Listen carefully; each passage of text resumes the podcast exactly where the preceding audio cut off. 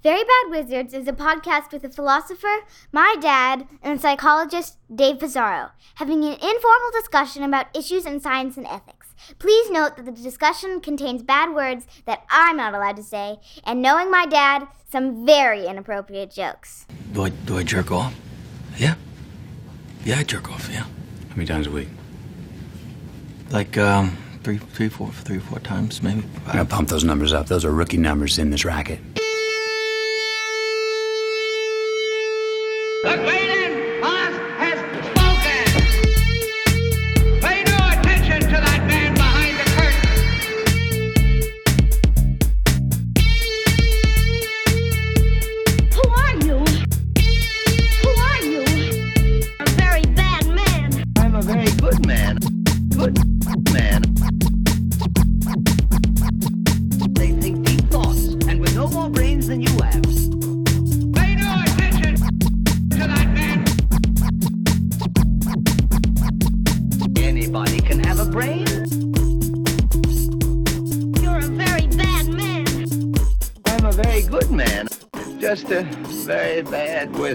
Welcome to Very Bad Wizards. I'm Tamler Sommers from the University of Houston. Dave, we got to pour one out for Tony Sirico, aka Paulie Walnuts from The Sopranos.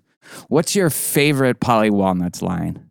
Oh shit, man. First of all, I didn't even know that he died. You didn't? No. Yeah, I was yesterday. so I was I was so busy preparing for this for this episode. Uh oh man. He disrespected the Bing. that's that's probably my if he's the one who said it. That's a good one. Something like that. It sounds like something he would yeah, say. disrespect don't disrespect the Bing. My favorite, there's one where he sees Vito and Bobby Bacala at some event and he goes, Oh, look at that. It's like an ad for a weight loss center before and way before. Uh, I love the performance that he gives when he goes to to the psychic and he's like Mm. really freaked out. Mhm. Like that, th- that whole episode he's just really shook about what's going on. Like yeah, he has a very like he really has a kind of spiritual side, and he really believes in a lot of that that stuff. And like, Yeah. there's a great scene which I forget of him and Tony talking about like snakes and how they like fuck themselves, and that's how they the "You're such a snake" comes from. And like Tony was like. Uh, I thought it was from Adam and Eve, like uh, Eden. And He's like, snakes were fucking themselves long before Adam and Eve came along. tone. Don't, I yeah, know. or like tea. I think yeah, like T, yeah. yeah. I just found one that I liked. When someone's talking about their Korean boss, he goes, "Word to the wise, remember Pearl Harbor." Yeah, yeah, yeah. I came across that. that, the uh the the whole of Sopranos is filled with these great malapropisms of various it's like just errors, Yeah. historical errors, m- misquotes. Like, prejudices, you know, wrapped up in yeah, just a misunderstanding Ignorance, or yeah. and ignorance. uh, R.I.P. Yeah, R.I.P. Uh, he was great, and you know, he made it to eighty almost. Like I think it was just a few weeks before eighty, so not terrible. Like I might take that. Yeah. Know. So what? I will say that now. Ask me when I'm 79. exactly. So coming up in the second segment, we're going to talk about Eyes Wide Shut, uh, Stanley Kubrick's last movie, the one that got him killed. I think, based on what you know, what- you know what I can discern by the Yale Skull and Bone Society, um, Oh, among other groups. But I think you're a member of the Yale, so maybe you can confirm or deny that. Uh, I can neither, but there is a. Uh, they say that if the ter- if the if the skull and bones name comes up in ca- in conversation, Yeah. if you're a member, you have to get up and walk out of the room. no. Um, so For the listeners, Dave has just got up and, and walked right. out of the room. and we're back, and we're back. Yeah, so we're going to talk about that, maybe a little bit about secret sex cults. Um, but in the first segment, there's a different kind of secret sex uh, that we're going to talk about, yes. like the like Shameful, Shameful. desires. dirty secret.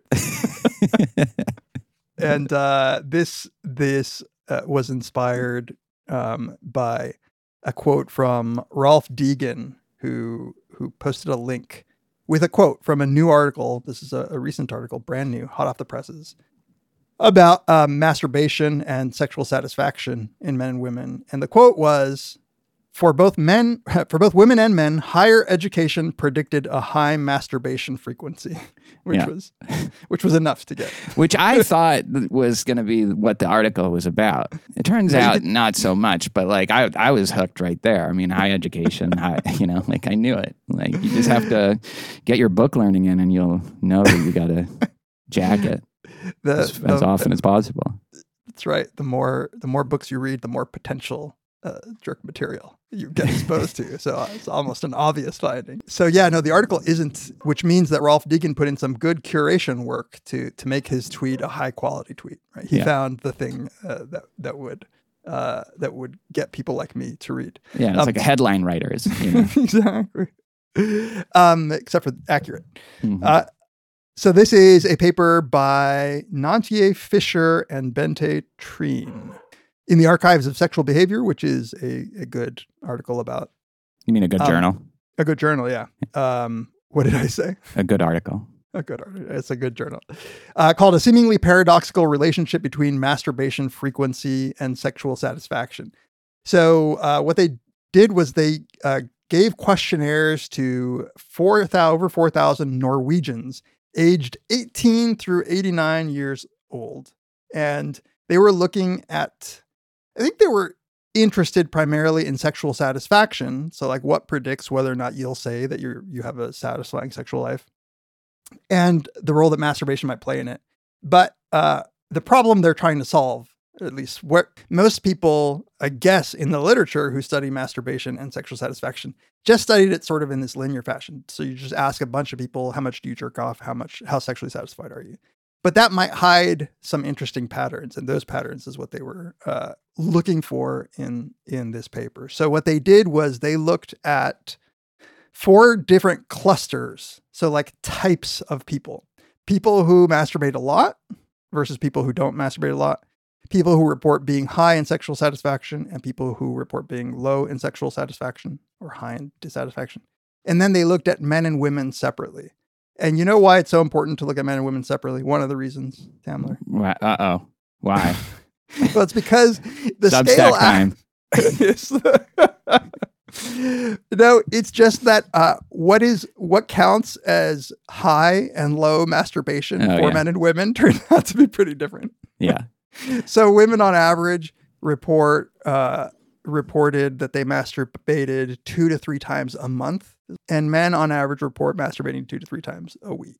Uh, Yeah. So, So four times as often. exactly. Which I guess, like, if you'd asked me to, like, just off the top of my head to guess, I would have probably guessed something like that. Oh, I thought you were going to reveal. I thought you were going to give us your. no, not, not gonna. Uh, I, I'm not going to contribute to them resolving the paradox. I'm still not sure what the paradox is. Can you No, explain that? Like par- Psychologists, I'll explain that psychologists uh, like to use the term paradox when all they mean is like puzzle or maybe like interesting question. Um, right. I think what they mean by the paradox was uh, this particular finding that they have, which I think is pretty interesting, um, which is that if you look at women who have frequent sexual intercourse, masturbation actually makes them even higher in sexual satisfaction. Right. So uh, if they're getting a lot and they masturbate, that's like additive. Um, it's like complementary. But men who uh, get lots of sexual intercourse masturbate less. Norwegians. Norwegians. That's right. Are you saying they're not men? I'm saying that maybe like when you have like four, like three hours of daylight in the winter, like who knows what the fuck you're gonna do? All right. Norwegian listeners, please let us know if that's true. If you if you feel like your masturbation uh, habits are influenced by being living in Norway, in the dark and is the dark i guess it's easier to hide your dirty secret in the dark even the angels have a harder time seeing like um and so so they say it's it's compensatory in men so it looks like men ha- like jack off because they're not getting sex and women uh, jack off when they're getting sex they're more likely to do you say Um, jack off for women? I don't think so. uh, Jill off? Would you prefer me? to Yeah, say Jill off. That's good. um, I, I, I was trying to keep it egalitarian. Uh, so, also, men. This is a shocking finding. Men who watch a lot of pornography Yeah, also masturbate a lot. paradoxically. Paradox. But those, but they were more likely to to report um, being sexually dissatisfied. So really, what's going on is that, like, for women, masturbation seems to have this property, uh, like, of more often making them uh, more satisfied with their sexual lives. It's like the cherry on top of their sex life. Exact. Ooh, cherry. Very good. Yeah. Um, and the more, the more men jerk off, like maybe the less happy uh, they are. Yeah. Probably. of That's like they're about to shoot up a, a club. that's that's sad but true. Um, not in countries like Norwegian ones where they have to just no guns. They just have They to can't just take- go take and buy like a semi-automatic Yeah. AK forty seven or whatever. Um, but it was true, as Rolf Degen uh, tweeted, both men and women with higher education were more likely to report high masturbation. Also, more likely to report being sexually dissatisfied. Yeah, men and women. Yeah, Uh, universal. It's universally Do you think that's true. Because, and this could relate to the um, the second segment, but that their minds have been broadened to like the possible of what their sex life could be like, and so Ah, I see. Um, maybe they they think that there's this world of sexual gratification out there that they're not getting, whereas uh, uh, maybe less educated people don't have that um, perhaps false impression of what's going on in uh, in in places that they aren't welcome or something, or that they don't um, f- frequent. Yeah, I don't know. So I, I like the hypothesis mainly because it's it's sort of the most charitable reading of what's going on. Like our minds are so broad. It's not just that we get a lot less pussy. Exactly. I think it's that that uh, both men and women with higher education jerk off more because uh, b- because grad school is a terrible place to meet other people. Whereas if you're like just if you're out of high school, say you're say you're 19 years old and you never went to college, and, and you're just going to happy hour every Friday after work, and then getting wasted Saturday night, Friday night, and Saturday night, and you're just you're just clocking it left and right. You know? Yeah. Yeah, that's probably the, the truth. So go into leave academia. I don't know. Is there a way to repudiate your like uh, PhD? You know, like just- I think like that's why the Matt Damon character in Good Will Hunting was so reluctant to pursue his intellectual ambitions. He, Yeah. he knew that it would mean no shit faced happy hours to get some. well, actually, let me ask you one question before we talk about the implications. This sexual script theory. This is the thing that perked my curiosity about this field. Um, so, in the study aim, it's uh, you alluded to this. They they write research on masturbation has been limited and only concentrated on linear processes linking masturbation with sexual satisfaction because there seems to be a lack of commonly shared instructions for masturbation.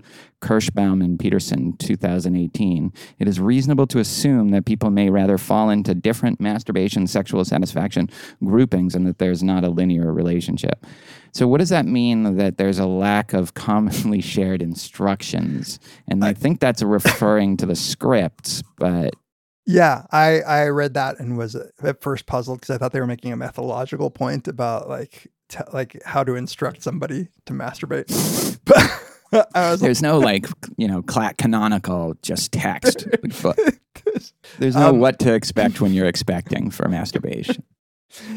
I think what they might be referring to is that that maybe for men, admit even admitting to masturbating at a certain age, like probably going up to high school, is taken as shameful. Um, that that you're, I don't know about less of a man, but you certainly can't get some. It it it is a feature of the failed um, sexuality that you that you are unable like masturbation is merely a crutch for people who can't have orgasms the real way and and i think I don't that remember that being part of the sexual script of my high school years. Or, I mean, because first of all, like none of us were really getting anything, like at least in my group of friends. so if somebody asked you in eighth grade like do you jerk off would you just say yeah Well, eighth grade is different. Like that's Okay. er, that's like young, like, and we Yeah. just didn't talk about that stuff. Um, I didn't anyway. I'm sure eighth graders do. I saw the movie Kids, but uh, yeah i was not that kind of an eighth grader no, Um, me neither. Yeah. So somewhere in my experience, some somewhere in those years, although you know my my high school was religious, so we probably had more of this. But it wasn't until like college that I knew guys just freely admitting to to masturbating. Um, in in high school, especially early high school, it was like, "Ooh, you you jerk off, haha, you jerk off." Like, And that might be like peak frequency. It's like 15, 16, you know. Like, you're doing it all the time. You're doing it fucking in school. Like you're just like humping desks in school. yeah, yeah, yeah. It really is. It's, Back of my oceanography class. Like It's so dumb that any boy would deny it, and that other boys wouldn't just all uh, uh, have an understanding that every single other guy is doing it. Like it. there was one guy in my group of friends who said at a very late stage, maybe like 18 or something, like that he had never really masturbated or like Oh, I had a 17 or friend like that too. I, Yeah. liar. I call him. I, I believed this friend. Like it, it kind of fit with other aspects of his personality and like it's it didn't last. Like I remember that being just shocking and like everybody else saying like that's that's crazy. Right. I did have friends though who said like I don't I don't masturbate. I get some. Like you don't get some. Like you don't get any. Like but I think for women and women can let us know um, because obviously I don't have that experience. But I think that that's just less of a like there's more just general um, reluctance to talk about female sexuality broadly, and that women who are masturbating are having orgasms in a way that women who aren't masturbating and who even are having sex at a young age aren't Right. having at all. Right. And so it's sort of serving a different function. Um, Yeah. And also like while I don't think it was necessarily thought of as shameful, at least in the, the context where I grew up, it was always just hot when women like masturbated, and it was like, ooh, like it was, there was something that made her more of like a sexual being. a sexual being. That's right. Yeah. And I think that that young women just are uh, like don't. It's just not uh, talked about. Like they're not. It, it's not like uh, with men who are talking about their dicks since they're in like third grade. Um, Yeah. You know, there are some women who don't even look at their genitals in a mirror until they're like way old. So they they might not even know how it works. like they- 80 years old, and they're like, ew. and and there are women I think who never masturbate. There are more women who never masturbate, and there are more women who never have orgasms. And there are women who the first and only time that they get an orgasm is from masturbating. They don't get it from. It Yeah. turns out, Tamler, that maybe seventeen-year-old boys aren't the best at Had sex. at yeah. giving at giving orgasms to women. Well, we're just getting started then. If you give us a couple of years, I, as highly do- educated uh, boys. I do We'll wonder how much of this is culturally variable because there is what they're alluding to is different quote unquote scripts for masturbation um, being culturally determined. Um, they're talking about the differences between male and female, especially, and they're saying that it's cultural. But could it just be that across that this is one of these biological sex differences that you would that, that you see this kind of thing across the board, whether you're a Norwegian uh, uh, woman or or I don't know sub-Saharan African woman or an Asian. I don't know. That's Substack territory right there. Do the Jews say anything about? Not that you're the expert on this, but is it? is we it- turn to noted Jew expert Tamler Sommers. Rabbi Sommers. Rabbi Sommers. It was once asked. Uh, does is, is does the Lord frown upon masturbation? Well, there is that thing where somebody spills the seed. I forget who. Yeah, Onan. So he was he was supposed to fulfill his his levirate duty uh, Mhm. to um, his his brother died, and his duty was to uh, impregnate his Yeah. brother's widow because she didn't have any kids, and so he took advantage of the he, he wasn't following the the spirit of the law. So he like he's like hmm. actually had sex with her and then pulled out. Yeah. And since that time, the term onanism has been used to refer to masturbation, but really his sin was that he didn't that he pulled pulled, out. Yeah. Yeah. Yeah. The Christians, Yeah. by the way, the Christians hate it. It's a weird, like, there like, clearly there's like a million citations in this paper. It's clearly something a lot of people work on. Uh, yeah. it's almost like neurotic and pathological, like how much they cite people, just to just like any kind of sentence. But but I was still trying to figure out, just get it, get my handle on like what it exactly is it contributing or exploring, and I never fully got it. I think this discussion helped. I guess it's just to I don't know flesh out the complexities of masturbating versus like how sexually satisfied you are apart from that. Um, Yeah, I think maybe they're they're frustrated with the take home message that just in general masturbation is related to sexual satisfaction in this way, when in reality it's related just depending. It's like it's one of those papers that's adding nuance. I think that they're onto something that women who are having frequent sex and are supplementing their sex with their own masturbation that they might be the happiest. Um, and, and that is interesting because then it's not you know, it's just moving away from a more simplistic um, view of how sexuality works. But yeah that that and and i and it makes sense that um that that would be the case um and then with men we just want orgasms, and the quality of orgasms, I think, is uh, is ranked with another human being is at the top, yeah and like al- like alone with porn is like the next. yeah and then um yeah like just- having like a like a shameful wet dream is something third yeah, somewhere in there, there's like the you know the Victoria's Secret in the bathroom. right the adam and eve catalog Uh, Uh, enlightening. Like- no i've i've learned a lot about like other people's sex lives and maybe my own if I had to like pursue this line of research, learn more about it, I would want to know more about these sexual scripts. And like, because there's this line where they said there's one theory that says it's all socially constructed, like everything about sex and masturbation is socially constructed. Um, and that's where all the scripts come from. And you really just have to look at the the norms of the Yeah. the group. yeah like when do you do it and and even like i think there are some people who view um if you're in a relationship say you're married then you shouldn't be masturbating like on the side That's not my sexual script. there will be no scripts on the night my instructions. You know what you could use for the opening quote here is the thing from Matthew McConaughey in Wolf of Wall Street. He has this line where he asks Leo, like, how often do you jerk off? And he's like, I don't know, like a few times a week. And he says, too low. I jerk, I jerk off at least three or four times a day. yeah i'll find the, I'll find Uh, All right. Um, speaking of sexual dissatisfaction, um, sexual fantasies, insecurities, inadequacies, we'll be right back to talk about Eyes Wide Shut. Now, a word from our sponsor, BetterHelp. Here's a question How well would you take care of your car if you had to keep the same one your entire life? I guess you'd take care of it pretty well, right? Take it for oil changes, check the brakes, check the tire pressure, uh, tune ups. All I need to do all of this stuff.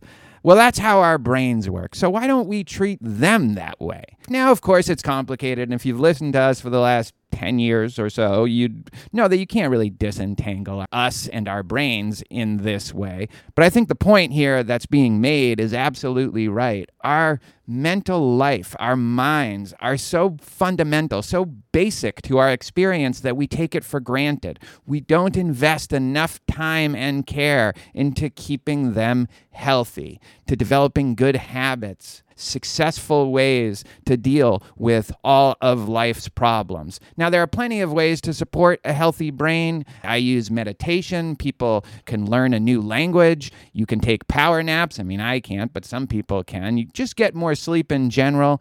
And there's also BetterHelp online therapy. Look, I know so many people who have maybe been initially dubious about therapy, but who have tried it and it has turned their lives around. It helps them develop better habits, it helps them understand themselves better, helps them understand what are some of the root causes of the things that make them unhappy, and it has worked wonders. Well, BetterHelp is online therapy that offers video, phone, and even live chat only therapy sessions. So you, you don't have to see anybody on camera if you don't want to, and you know, therapy can be really expensive. And if that's what's keeping you away, maybe try BetterHelp because it's so much more affordable than in person therapy. And you can be matched with a therapist in under 48 hours. So why not give it a try? And as always, our listeners get 10% off their first month at betterhelp.com slash VBW.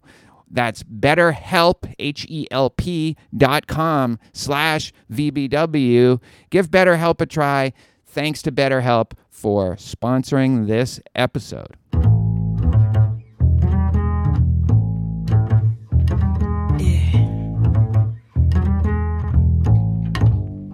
Yo, check it, one for Charlie Hustle, two for Steady Rock, three for the fourth coming live, future shot. It's five dimensions, six senses, seven firmaments of heaven to hell, eight million stories to tell, nine planets faithfully keep an orbit with the probable tenth. The universe expands length, the body of my text possess extra strength. How will lift the powerless up out of this terror and inferno? My ink so hot it burned through the journal. I'm blacking at midnight on Broadway and Myrtle. Hip hop past all your tall social hurdles like the nationwide pride. This prison industry complex. Working class poor, better keep your alarm set. Streets too loud to ever hear freedom ring. Say evacuate your sleep. It's dangerous to dream, but your chain cats get they chip out. Dead now. Killing fields need blood to graze the cash cow. A numbers game, but shit don't add up somehow.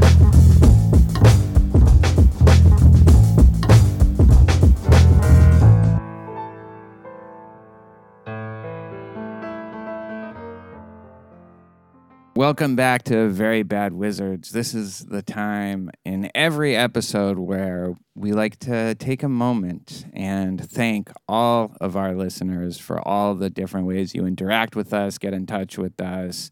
Um, we, we appreciate that so much that we record one of these new things every single episode because we want to have the opportunity to express our gratitude. And, you know, a lot of podcasts don't do that. If you would like to uh, be a part of the Very Bad Wizards community, you can email us at verybadwizards at gmail.com. You can tweet at us at Peas for David, at Tamler for me, and at Very Bad Wizards for the joint account. You can follow us on Instagram. You can join the thriving community on Reddit. And there's been just a lot of good stuff on the Reddit page in the last couple of months. I've been enjoying it. I know you're like trying to wean yourself off Reddit in general. Right? I'm trying to become somebody who reads real books, you know. That's good. Yeah. Uh, that's way better. Although there was uh, there was a funny thread about Paul Bloom. Is he really that nice a guy? And there was Oh, I did see of- that, yeah. There was one just very funny, um, like just anecdote about running into Paul Bloom at a supermarket. Strongly recommended. Um, I got I thought that was very funny. Um, uh, please rate us on Apple Podcasts. That helps other people find us. And thank you so much. We really appreciate um, all the interaction and the community that's been built around this podcast. Yeah, thanks. And listen on Spotify. Oh, yes. Um, Subscribe yeah. and listen on Spotify. And if you want to help us in more tangible ways, you can always go to our verybadwizards.com support page and you can see all the ways you can do that there. You can give us a one time or recurring donation on PayPal. You can buy some swag, t shirts, mugs, um, and you can join our wonderful cast of Patreon supporters. And if you do that, uh, you get a few perks at a dollar and up. You get all ad free episodes and you get all my beats.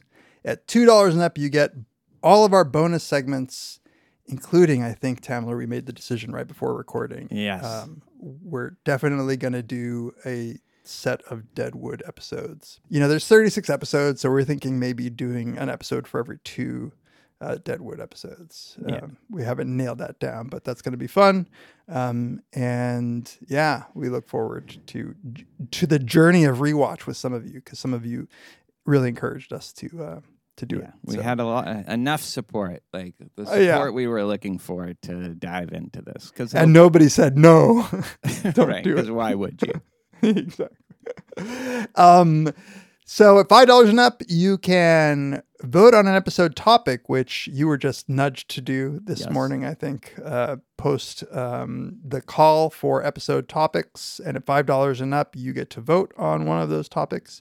Um, you also get access to our Brothers Karamazov series, um, intro psych videos, Tamler's lecture videos, um, and finally, Oh, and I forgot to say at two dollars and up, one of those bonus segments includes getting to listen to our Ask Us Anything. But at ten dollars and up, you get to ask us the questions, um, and you get to see us on video, awkwardly wishing that we could edit video. right. Exactly. That's the theme. Everybody's wishing that somehow that could those ask us anythings could be edited. But can you believe we've done ten of them? Uh, no, I can't. Uh, It's crazy. Um, and they're fun. Like I actually, Yeah. you know, I look when- forward to recording. when we don't exhaust ourselves for two hours of talking.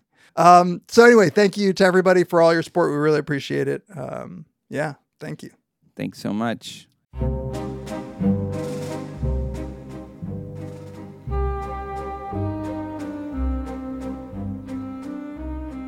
All right, let's talk about Eyes Wide Shut, um, a, a conversation I've been looking forward to for a long time. Uh, so I hope we we step it up for this. Um, it's one of those where I'm nervous, you know, like about talking about it because it's like I don't want to miss this opportunity. Um, you don't. Basically, what you're saying is you don't want David to not bring his A game. Um, No, no, no. I actually worry about my, myself in this uh, too. So this is directed, of course, by Stanley Kubrick. It was his last movie. He died right before its release. They say peacefully in his sleep, but I mean, come on. It's starring Tom Cruise and Nicole Kidman. I'm sure we'll talk about their performances, and also Sydney Pollack, who's great in it as Victor Ziegler, um, based on a novella called Dream Story by the Austrian novelist Arthur Schnitzler, um, which takes place in early 20th century Vienna. But aside from updating it to like late 90s New York, it's very faithful to the source material. Like I looked at, I didn't read the novel, I but I looked at a synopsis of it, and it's um, he follows it pretty faithfully. yeah, no, I like did the same different thing. beats. Yeah, Yeah. exactly. I was like, oh, this is. It's you know, it's not like The Shining. Like the author Right. would That must, probably- that's what I was thinking. That must have pissed Stephen King off so much is that he stuck to this one. That, like the dream. oh, now, now you can do it. Yeah.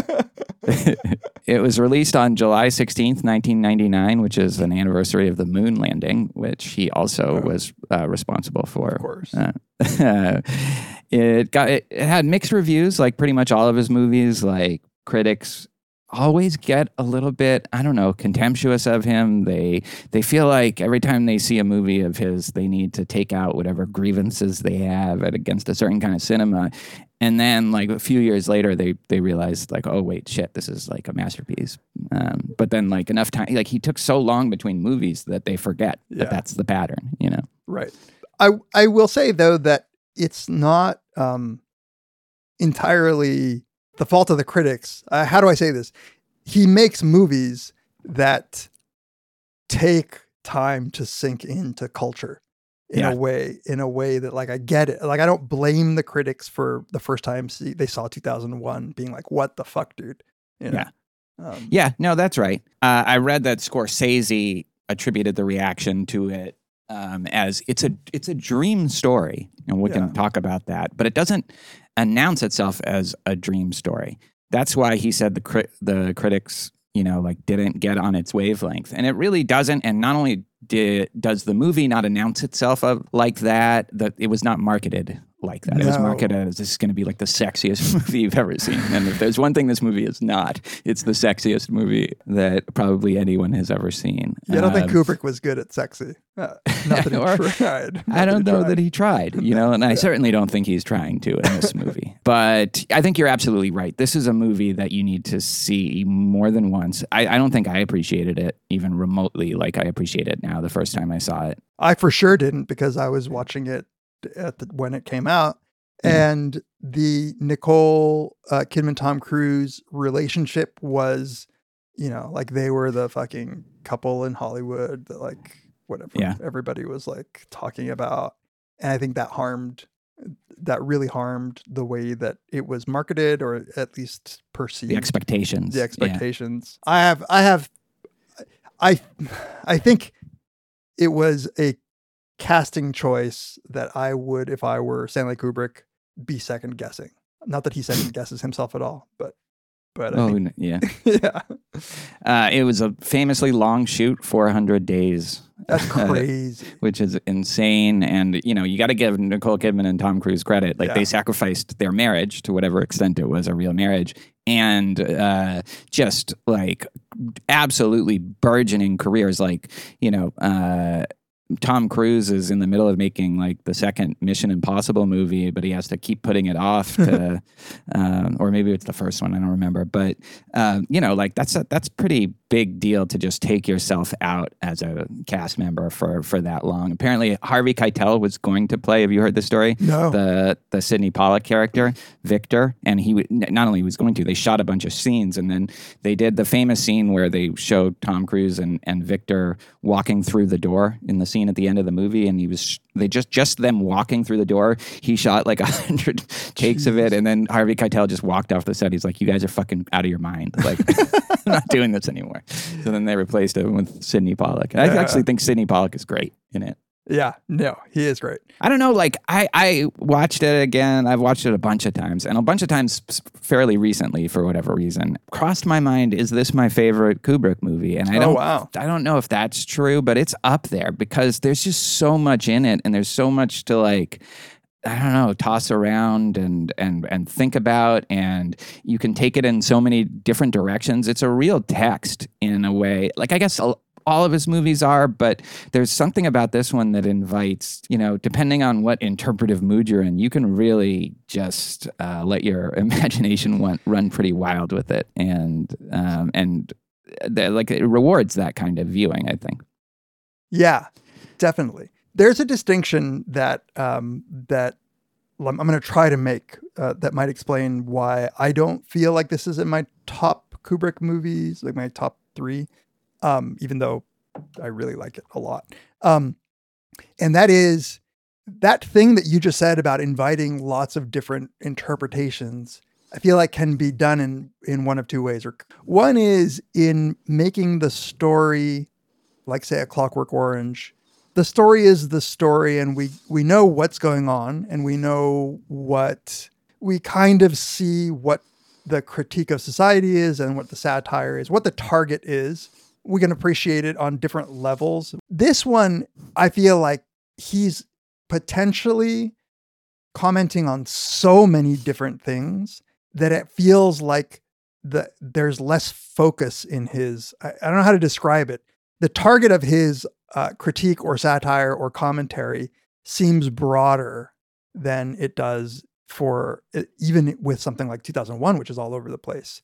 And because of that I, like i feel like he took too much on Yeah, I guess I can see that. So it's I, I would say it's definitely about dreams on some some level. I think it's kind of a fool's errand to try to f- locate with any precision what's a dream and what isn't. yeah But I also think it's about a marriage and, and feelings of sexual inadequacy in a marriage and like dark desires and fear of what your part the dark desires of the your your spouse and it's a fear of being on the outside looking in it's about like being a kind of upper middle class but Yeah. but outside the circle of extreme wealth and it's definitely and, and and what it feels like to be excluded right Yeah. and I also think it's definitely a movie. I, this was on this viewing. This stuck out so much about like dehumanization and like how uh, women are objectified and looked at as pretty much like dolls uh, or robots or prostitutes. Like and how the super like wealthy elite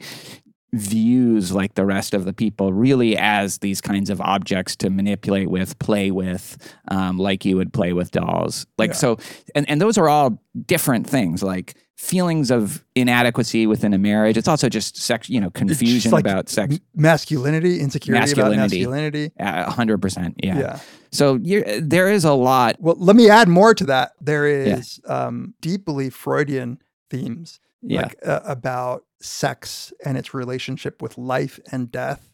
Um, a- on top of all that sociology that you mentioned about class uh, and about um, bumping into being excluded um, from different class, the commentary about like arguably there's really only one woman in this whole movie yeah you uh, know definitely yeah.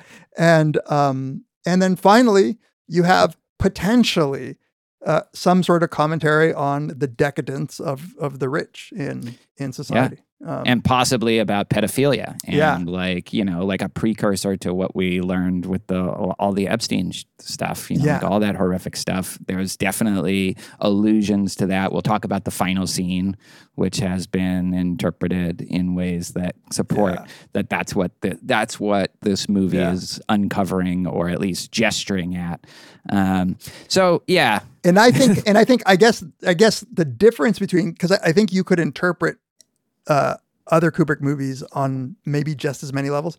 The difference is, I feel like he really was trying to to say something on all these levels. Like I think he Yeah. actually was. This was like his last work, and he spent so long thinking about this. You know, he'd been Yeah. wanting to make a movie based on that novella for so for like 40 years or 30 years at Yeah. least. Um, yeah. And I, and I think one of the things that even today reviews and analyses like miss about it is that it is a comedy and that he thought of it as a comedy. And, and and it doesn't it doesn't play like a comedy exactly but he explicitly thought of it as, as a comedy when he first was thinking of doing it and thought of Steve Martin in the lead and also Woody Allen which like imagine Woody Allen as the lead in this movie and uh, some of the themes might crystallize but I, I, I you know and I think it's also autobiographical to uh, to some extent. Like it's like Kubrick examining himself and his own kind of position in society and his own position in this world of like Hollywood uh, wealth and also like Hollywood sex parties and all these things that maybe. Um, so I mean, there's a lot of ways we can go with it, but like we should definitely go through Yeah. uh, scene by scene. In terms of the plot, it's about a married couple, Dr. Bill Harford and his wife Alice. you know that Bill is a doctor because he says so like 50 times in the movie. Right. These these are the comedy beats that that you might miss because you're so into the like the mystery of the sex cult. You you, you don't realize like that that this is that he's a b- buffoon.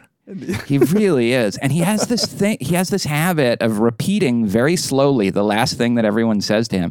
You texted me that this was his most Lynchian movie. Yeah. And there's one absolute parallel, which is in, in the third season of Twin Peaks, there's this character called Dougie. You haven't seen this, but listeners who have will know what I'm talking about, where that's what he does. He just repeats the last thing that everybody says to him. But but Dougie is like very complicated in terms of trying to uh, figure out what the Dougie character is supposed to be. But he's not what he's definitely not supposed to be is like a normal person interacting with Right. the world. And whereas Tom Cruise is, and he still does that. And I guess there's a lot of ways to interpret why he's doing that. But it, it's it's a vulnerable performance by Tom Cruise because, like you say, he's a bit of a buffoon. Like Right. it's like a lot of it is almost like the movie is making fun of him because I do think it's about fundamentally a lot of his insecurities, not Tom Cruise's necessarily, although it certainly plays on some of the Tom Cruise persona, but like about the character's insecurities. It's one of the reasons that it felt Lynchian to me is the dialogue. You know, Kubrick tells his stories visually and with this. Sometimes I guess it doesn't matter so much what the characters are saying, so much so that that in some parts of his large portions of some movies don't have dialogue. Um, and Or they uh, have the most boring, the most boring Like in dialogue. 2001, Right. like the, the, there's a lot of com- scenes where people are just what they're saying is so boring you Yeah, can't even yeah, believe it's in the movie. if you thought that like the meeting at the space dock about like Yeah. w- was going to have anything to do with the plot, like you'd be wrong. The Tom, but here there's a lot of dialogue, and it's feels stilted to me in a way that is not necessarily bad, but in a way that Lynch, uh, you you know much more about Lynch than me, but that like that kind of let me say things very clearly in a way that is almost absurd that you're saying it it felt like that's what felt Lynchian to me, or part of what what did. Where like there's some abs- there's an absurd way in which they're communicating with. They're saying things that are obvious, repeating themselves. But it, but then there's also this kind of what there isn't that. Uh, it's not that there's not surrealism in this movie because there is, but there's it's it's played straighter than Yeah, a lot of absolutely, Lynchian movies. absolutely. Yeah, That's um, that's what I think is confusing. That you don't know what you're going confusing. into. You think it's going to be this. If you thought it was going to be a straightforward movie about this couple who has to deal with jealousy, then it's a failure as that movie. Yeah, or at, least uh, like uh, on that level, On a that level, realistic yes. depiction of a couple that is dealing with like possible but never actual infidelities. Nicole Kidman's performance is similarly weird. Yes. Uh, like she, she's definitely one of like the greatest lightweights in cinema history. She has like one glass of champagne or like like smokes like half of a joint of like the shittiest weed imaginable, and she's just fucked up, like just w- wasted. Yeah. Yeah. There's the one long scene, the longest scene where they're Yeah. where they're talking to each other. I couldn't help but think, not gonna lie, this this is not good acting. Um Oh, see, I yeah. Well, I think he got the performances that he wanted out of her and him in that scene. uh, it it it's maybe it did it I mean, I was thinking a lot about it as I was watching it, and I was like, this bedroom scene seems stilted. It seems way more expositional. And maybe he wanted that. May, like maybe he did. You know, he famously would have people do things like a hundred times because he thought that when they were completely exhausted, their true hum- humanity, their true performance, the, forgetting cameras would come out. And I just don't know if that worked on Nicole Kidman. I, I see. Okay, we totally disagree about this, Yeah. but I'll but we'll get to that scene um, cool. when we get Yeah, that. yeah. I actually think so. you- When you said Lynch, I said Kafka. That combination of what appears more straightforward, like in the trial, you know, there's a lot of seemingly realistic things that are going on, and, and the way he talks isn't as obviously, I don't know, uh, surreal or um, absurd. Um, it's more just the combination of all the elements make it absurd, and also about a kind of character that is on the outside, and there's all these secret things going on that the character doesn't have access to. Like I, I was thinking, Kafka is a good analog for for this movie, and the dreaminess of it reminds me of the dreaminess of Kafka. In that, unlike Lynch, at least for me, they remind me of actual dreams. Just the way that every time he's like almost about to have sex with somebody, someone like get like it gets called away. You know, like so, it just so it reminds you of up. your dreams. right. It's like day day Deus sex, like interruptus you fucking.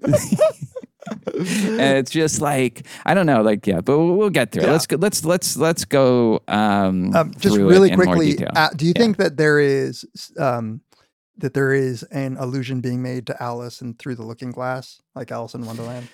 Uh, yeah, probably Yeah. right.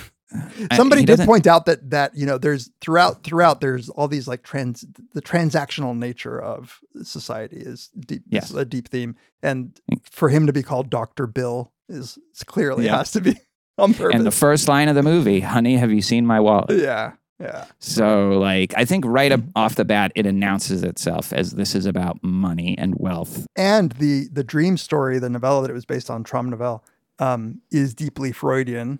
And uh, Yeah. there's, I, I'll have more to say about that, um, about the Freudian. I think Yeah, it's good. Freudian. Yeah. so yeah, so it starts out they're getting ready to go to this party. Um, it's it's Dr. Bill Harford and his wife. You know, this was a big deal at the time. We're gonna see like Nicole Kidman naked, Yeah. and but it's it it never fully gives you the thing that you're probably looking for if you're first going into it. You know, uh, it's not that it doesn't show her like it does show her like bare ass and her breasts at certain points, but it's always in these like like on the toilet or Yeah. um in in the a dream, kind the of dream sequences or the, The- the- yeah. fantasy sequences. Yeah. So they're they're getting ready. She's asking him how she looks, perhaps announcing that that's like the big that's her role is to look beautiful, you know, Yeah. in the relationship. But and he's like, "You look great." Like he's very complacently like, "You look good," but he's not even looking at her, and she notes that. Um, yeah, her comment that you're not even looking, uh, you're not or you're not even paying attention or something is I I took it as a good meta comment about what about how one should watch the movie. right. You actually look Yeah. at what's going on. And they have this nice Upper West Side apartment. We'll learn that it's nothing like the Right. apartment. You think the- they're the- rich? the You're like, oh, they're rich. Yep. Uh, but uh, where they're about to go is at a different in a different stratosphere of of wealth, and um, and I think the bathroom actually is a great example of that because you have this scene in the bathroom and they're kind of cramped in there. You know, like it's it's just New York, so it's Manhattan, so they're on the like Central Park West. They're gonna have like they're not gonna have the biggest place, but when you that's like mirrored by the bathroom scene at the party where like the guy has like a couch in his bathroom. yeah, totally.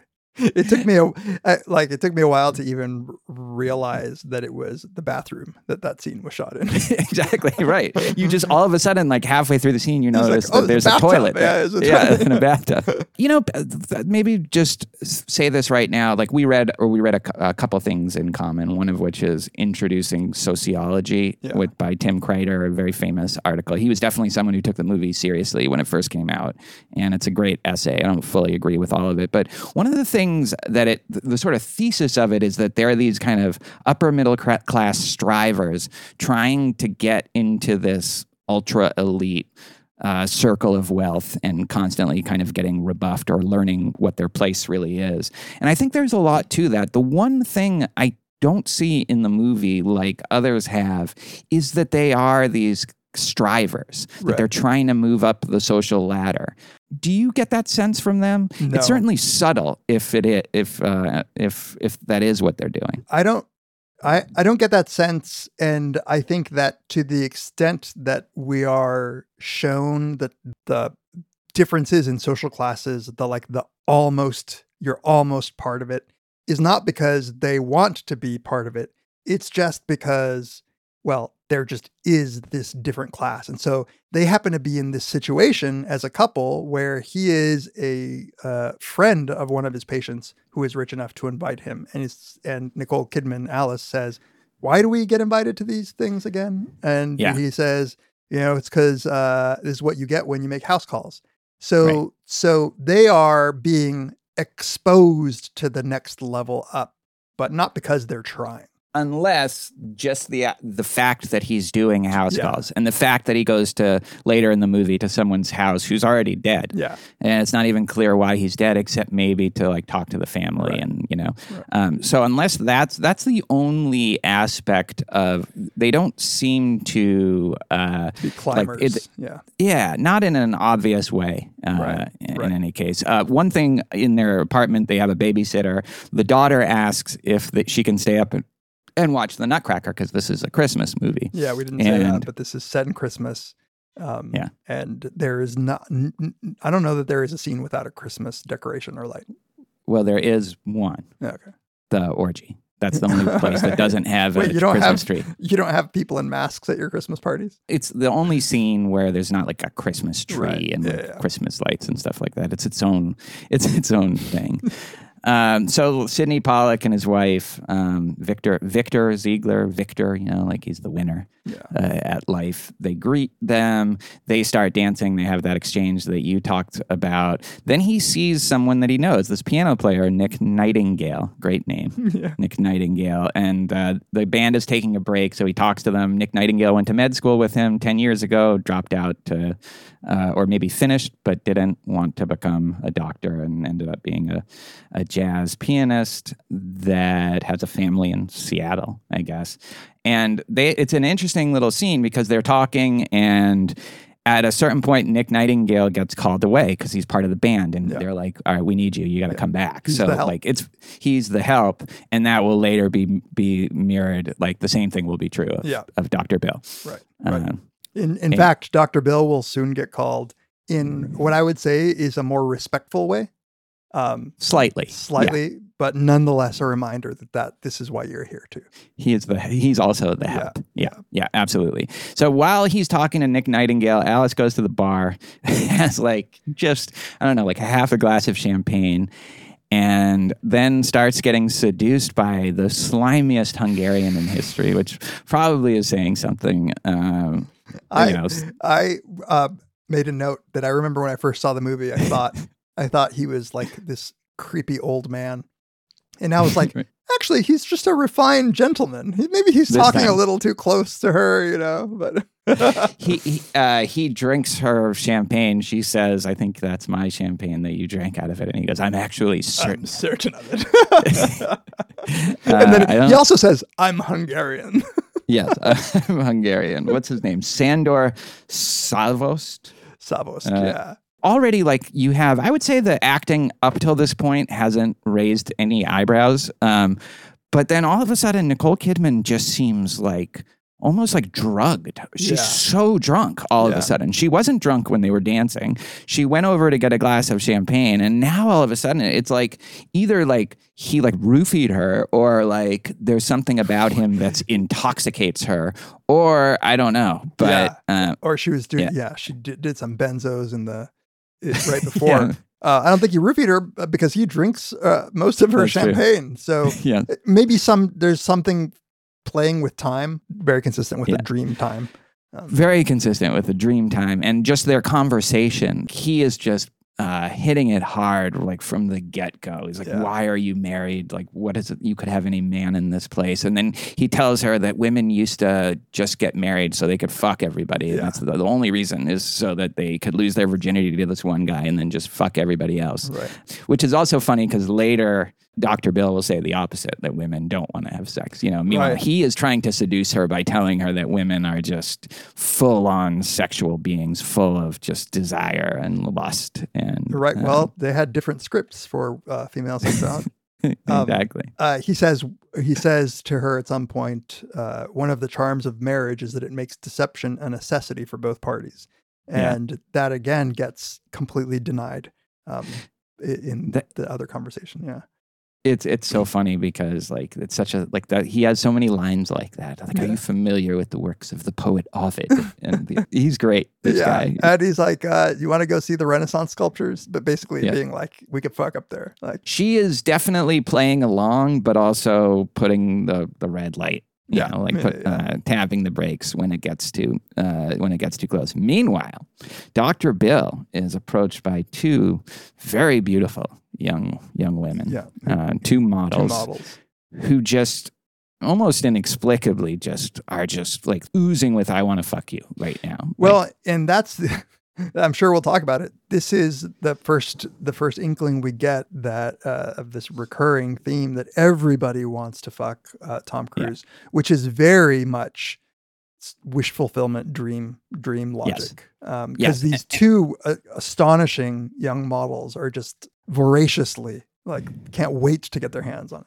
Yeah, they're trying to take him somewhere to where the rainbow ends, they say. And there's a lot of Wizard of Oz Yeah. uh, stuff And- in this movie. By the way, I, one of the models, um, we know her name. She's introduced as Nuala, N U A L A, and that that name rang a bell, and it's because in the Sandman comics, Nuala is one of the fairy. Um, she's part of the you know the mythical creatures of the fairies, and so I looked it up, and it turns out that that name is uh, traditionally an Irish. She's it's the name of the wife of the king of the fairies, um, and so f- that that sort of little Irish fairy illusion. Then with the go to the end of the rainbow, um, it's very lucky charms. Right, like leprechauns. Yeah, Yeah, yeah, yeah. But there's a key line where they're talking about the fact that he's a doctor, and they say, you know, you must be so knowledgeable. I've always found that doctors are very knowledgeable.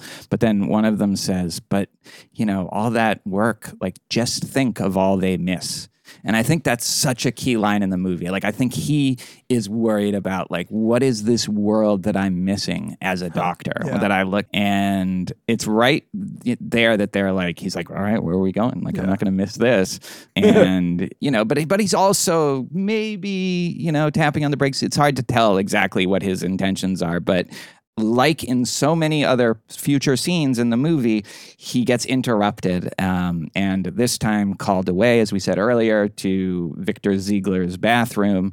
And it, you know, in in much the same way, I would say that yeah, you're right. He's a little more polite. He's treated a little more respectfully, but fundamentally, he is there for this purpose. he can't in say case no. This right? happened. Oh, Yeah, yeah, he can't the, say no. the test would be can you know Nick for sure couldn't say no. Um, Right. I don't get the sense that that Bill could say no either. Sandor Savos could say no. Yeah, he could say, Yeah, he, he, could say he could say no. I don't know Um, what his use would be. We need there's someone upstairs. We need you to try to seduce with classical illusions. so he goes up, and there is a woman naked in Victor Ziegler's bathroom with Victor, and she has OD'd. I, don't- the, I don't know when to talk about this, but uh, but it's already relevant as we're watching the movie. There are Kubrick uses these slow fades Mm. that really visually make it make it seem dreamy. There's we'll talk about maybe the cinematography later as well, but part of what I think makes the Christmas setting so ideal for uh, giving this dream-like um, feeling is that the lighting is yeah, it feels like it's always practical lighting. That is, the light is coming from the sources of the scene that you see as the audience member. And the little bulbs of warm Christmas Yeah. light in the blur of the background, the bokeh, um, they're always there. And it's actually, Yeah. you know, if you want to give that cool sense of depth, um, you see this a lot of, in a lot of pictures and movies. You, you want to give a really, really good sense of artistic depth. You put some lights in the background, they blur into this cool little circular thing. That's constantly throughout the movie, which to me Yeah. makes it super dreamy. Totally. It's it's got that dreamy, like almost like fireplace glow Yeah. to it. it's beautiful, gorgeous. It's gorgeous. It's so like, and especially this opening scene, Yeah. or not the opening, but the first party scene. It just it's so rich and lustrous and like full of just opulence and and and and just like the waltz that they're doing. And They're playing Shostakovich's jazz suite to begin, and then uh, some waltz um, when she's dancing with the Hungarian. But it all contributes to that kind of lull of you like you're being seduced almost into this world of wealth and sex. Yep. But then it always jars you awake with, oh, here's a hooker that OD'd, a sex worker Yeah. that OD'd, and he will, she will be called a hooker, but uh, uh, she she OD'd in Victor Ziegler's bathroom, and then you see the kind of like the, both the kind of human cost of what's going on, but also just it just takes you out of the the mode. And she already, even though she's not dead, he's able to wake her up by just looking in her eyes. But her eyes and eyes generally are just so glassy in it. Like they're like doll's eyes already. Her whole body know? looks like a wax figure. And this is, Yep. um, you know, it's interesting. Which will be a recurring Yeah. thing for sure. uh, Bill, the doctor, doesn't really do much doctoring. We see a montage. No, no, no. we see a montage of him working in his office where we presume that he's doing real doctoring. But um, here he's called like literally what he does is say, "Look at me, move your head, look at me, look at me. Yeah. Okay, you're fine. Keep her here for an Yeah. hour." Um, in another scene, he's called, you know, as you said, to somebody who's already dead. So there's no real Yeah. reason for it. And then later in the movie, also, uh, he looks at somebody who's dead. He just looks at these Yeah. like doll or corpse like figures. Yeah. There's one line in this where he says to her, You're a very lucky girl. And she kind of looks back at him like, Am I? yeah, I know. like, why? right? wh- why do you think that I'm like ODing in this fucker's bathroom? Yeah. You know, does that does that seem like I've seem had like a my- lucky life? I know. I thought the same thing. It's a a very condescending way of talking to her. Yeah. Um, yeah. And Ziegler, meanwhile, is just like, this is so annoying Oh, to him. oh. And there's a great shot of him, like she, he, he's like, she's on the. Again, you realize later in the scene uh, that, that they're in the bathroom, and like he's looking at her, and there's a shot of him above them, and, and it's and it's shot like so that you see him kind of towering over both of them. Yeah. And he's just getting dressed. He has like his suspenders That's on. what I was gonna he's just like putting, yeah. And, you could, he just like- clearly just fucked her, right? Or he was fucking her while she was passed out. Yeah. And it's creepy because when Bill asks, like, how long has she been like this? And he's like, five or six minutes. Meanwhile, he was literally pulling his pants up the moment he walked in. So it's like, yeah. whoa. Like, so did Yeah. you, you just finished or something, you know? Like, Exactly. And maybe while she was like like unconscious. Yeah. Um, The other thing about that scene, there is a shot. It might be the same shot that you're talking about. I don't remember. Um, but there is a big piece of art behind Ziegler um, of a naked woman, and his head is actually framed perfectly in between her legs, um, which just screamed Freudian to me. Like he, Yeah. he's being bore. He's giving. You know, she is birthing uh, Ziegler. Ziegler uh, right there. This episode is brought to you by Super Speciosa. They're back, David.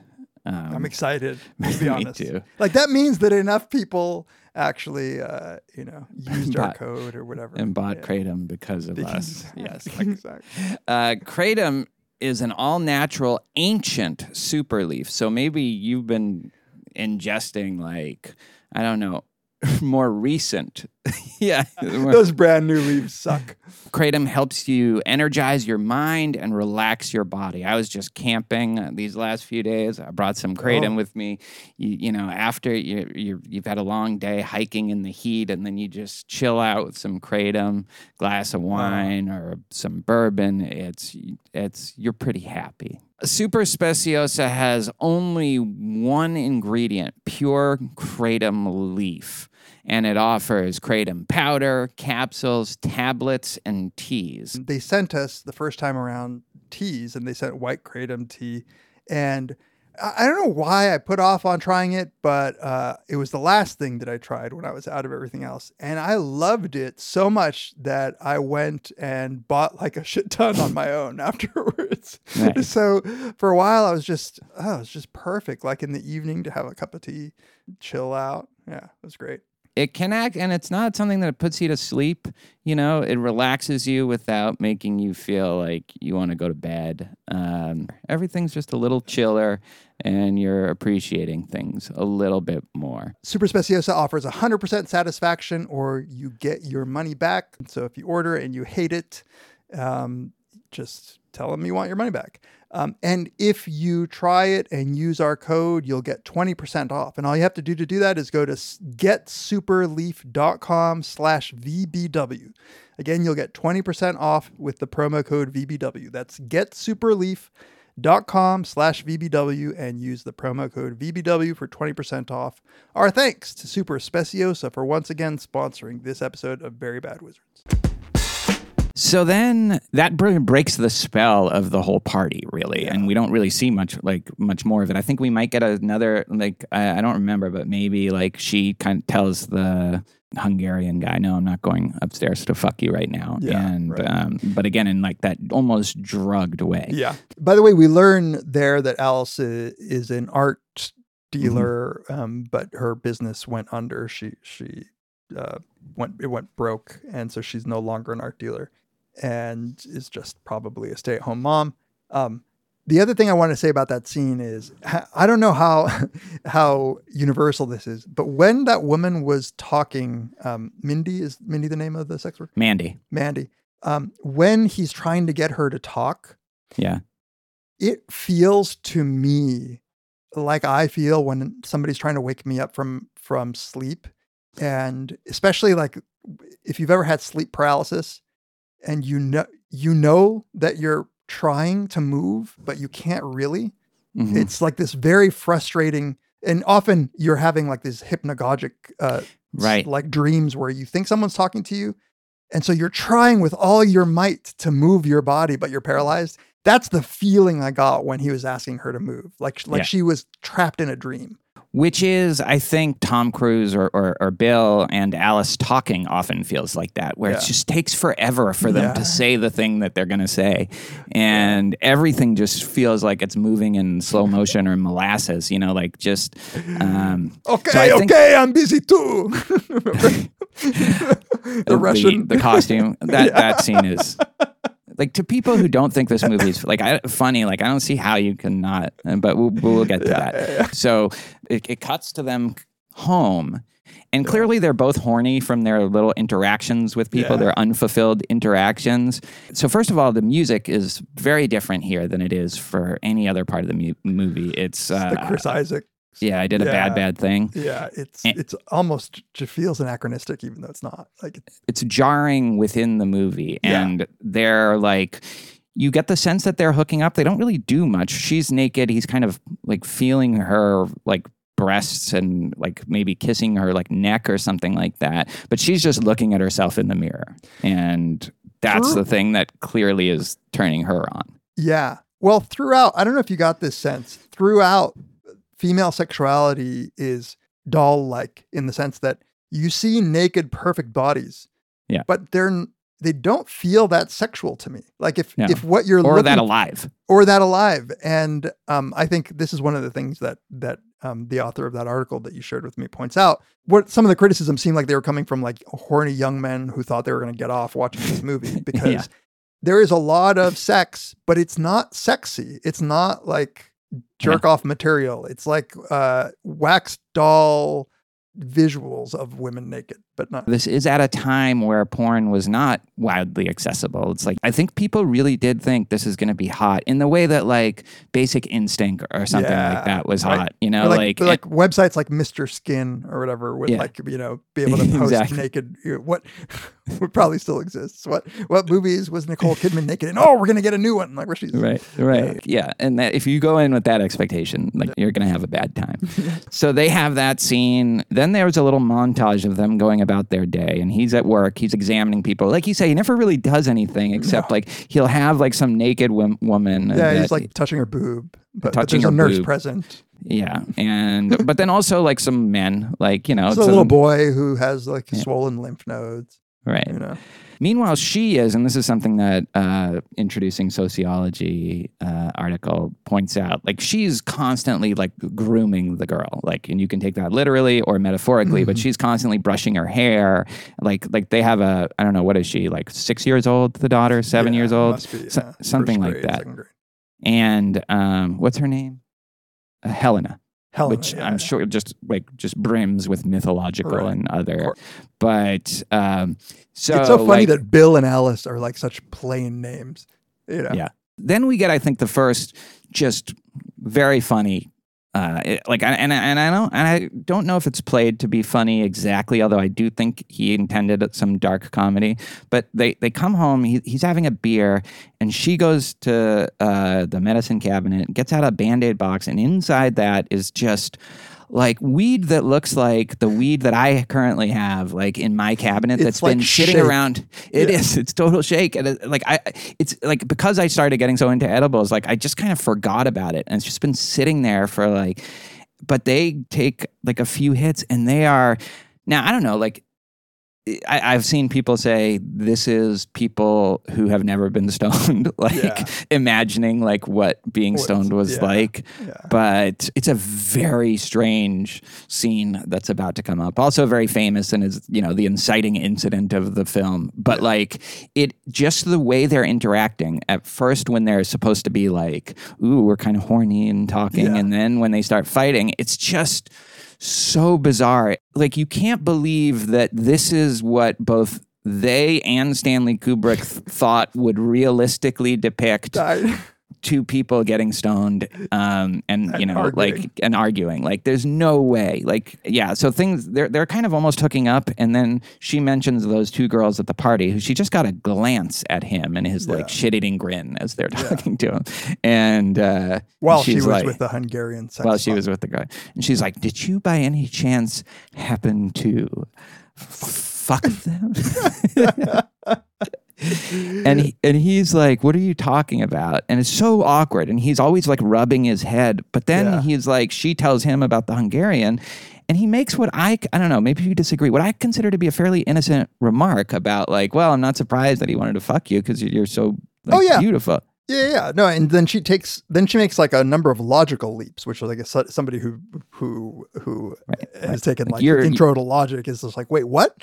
You're like, that's what you're most offended by. Well, like, it's is the irrationality. Again, uh, again, it's like, is that what Pot's supposed to do to her? Where she's like, uh, he he goes, I'm not surprised you're very beautiful. Are you saying he only wanted to fuck me because I'm beautiful? Or and then like, are you saying Right. that men always want to fuck beautiful women? So did you want to fuck those models? Like, And he's like, I'm an exception. Like, Yeah. and he's like, what makes you an exception?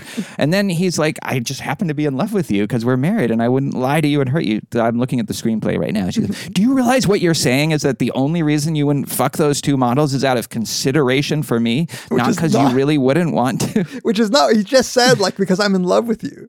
yeah. Yeah. And then he says, and I love this line, and let's just relax, Alice. This pot is making you aggressive. Half a joint of just the shittiest weed you've ever seen is making you aggressive. Uh, yeah, Uh, uh, and yeah. but she is being impossible. Like Yeah. right off the bat, she's just so mad. And so you could look at this if you wanted to interpret like what's going on here is like simmering resentments that have just come to like the pot can't hold them anymore. yeah, she's clearly, uh, even though she denies it, she is wanting to fight. Yes. Um, and then you know she goes to say, "Haven't you ever been jealous about me?" And and he's like, "No, like why not?" Uh, and then he says a couple of things. One of them is because you're the mother of my child, or something like that. And she can't believe that he thinks Yeah. that sh- it's not in her to cheat. Like that, Yeah. that by dint of being a woman, she's just incapable. Like she's not like men. Men are the ones who are always Right. trying to cheat. She accuses him of being all Evo psych about. Oh like, yeah, that's right. Like, yeah, yeah. uh, and, uh, and, and like he takes the bait, Yeah. you know, which was just like that. That was his mistake. Women don't. They basically just don't think like that. Millions of years of evolution. Right? Right? Men have to stick it in every place they can, but for women, women, it is just about security and commitment and uh, whatever the fuck else.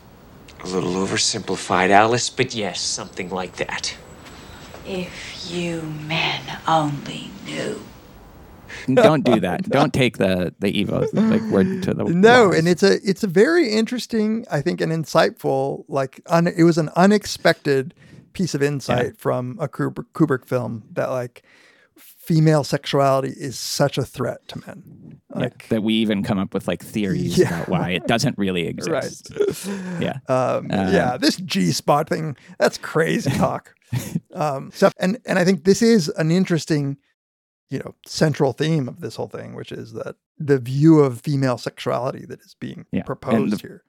The and the th- how that threatens Yeah. the, the man. Yeah. Um, it, leading into this, there's a very funny thing that she says. Like she she starts accusing him of like you know like when you're feeling up your your patients, and he's like, no, sex is the last thing on my mind because like I view them as patients. And then she, and then she says to transition into the woman. Now when she's having her little titties squeeze. Do you think she has any little fantasies about what handsome Dr. Bill's dicky might be like? it's just such a bizarre and like I don't know. I was thinking like over under what take that was for That's Nicole Kidman's this- performance. this like I what I think that's like understand. like that's after she she can act both and Tom Cruise can act like they know how to act uh, a, a normal scene. Like I think that this was after they'd been psychologically broken down. Like that's the takes that he used because Tom Cruise already looks and, and it is very exasperating how Alice is behaving, but like he just is so over the top, just frustrated and can barely get out the words. Like he can't even believe like how why he's getting yelled at and like why he's being accused. And A- Alice is just Well, just she's escalating, and yeah, and- she's right. escalating it every time, and and in just the most bizarre way. in non sequitur ways Yeah. where where of course if you're the recipient of that sort of escalation where you don't even understand how we got from point A to point B Right. let alone to like you know XYZ where Alice is at like she's turned it up to 11 he's exasperated I maintain as but far be it from me to tell Stanley Kubrick what a good performance is or not this scene just seemed bad to me. It, it seemed stilted, and I and the best that I could say about it was that Kubrick might have wanted it to be stilted in this particular way. I think he Um, definitely did. Now, maybe yeah. you don't think it works. I think it works as a piece of comedy and also at uh, expressing, again, in a very dreamlike way, how frustrating it can sometimes feel to argue with somebody that you don't feel like is, that, that will interpret everything that you say in the, like the worst possible way, you know? Um, like all he said was like, I'm not surprised that he like tried to seduce you because you look hot. You're a beautiful woman. And like it gets in its weird, dreamy way, like the frustration of that. And I think it gets for her just like this has been building for her for so long. Yeah. Like that that just his complacency about their relationship Yeah. and their sex life. And you know, it, it, it ties back to him not even looking at her when she asked how she looked. It's like taking it like, for granted. He's Like, taking her for granted as this like the Hungarian awoke something in her, some deep sexual something that she then remembers, puts together with like that that memory that's going to be the Right. the the sort of nail in the coffin, the inciting um, event. It's not that I think that the um, structure of that conversation wasn't intended to be comedic and absurd and pull. It's just that I think Nicole Kidman's performance of it was like reading lines. Like I just didn't buy her. I I bought her as somebody trying to act mad, not as somebody who is mad, not as somebody Yeah. who was being irrational, but somebody who is reading the lines of, of the. That's what bothered me. Not It's funny because this was like when they were trying to give her best actress, like her t- t- doing that dream monologue. It's a strange thing because really the dream was I saw this naval officer mm-hmm. and I would have been ready to give up everything, like you and Helena and my whole fucking future, like just to be just to spend like like a week with him, you know. Yeah. And that's the those words are meant to hurt and they may be true, but they're the kind of true that doesn't uh, need to be expressed. It's being expressed just Yeah. to hurt. And it it it's a callback for me to the Hungarian saying one of the charms of marriage is that it makes deception a necessity for both parties. She's abandoning that necessity by laying bare Right. that she had such Right. such fucked up thoughts.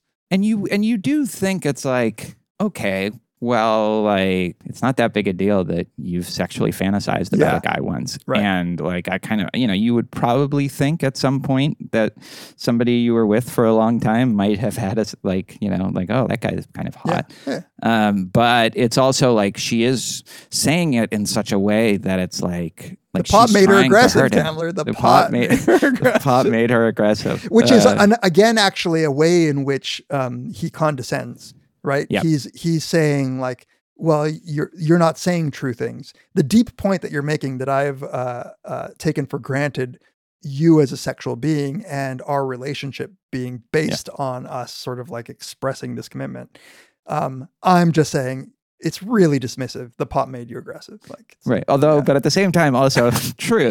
the, the shake the, there is the shake from Just- 1992 right. No, it's it's very. They. I, I would believe that Tom Cruise has never once gotten stoned in his life. Um, But she also says at the end, which is an interesting counterpoint to everything else she's been doing.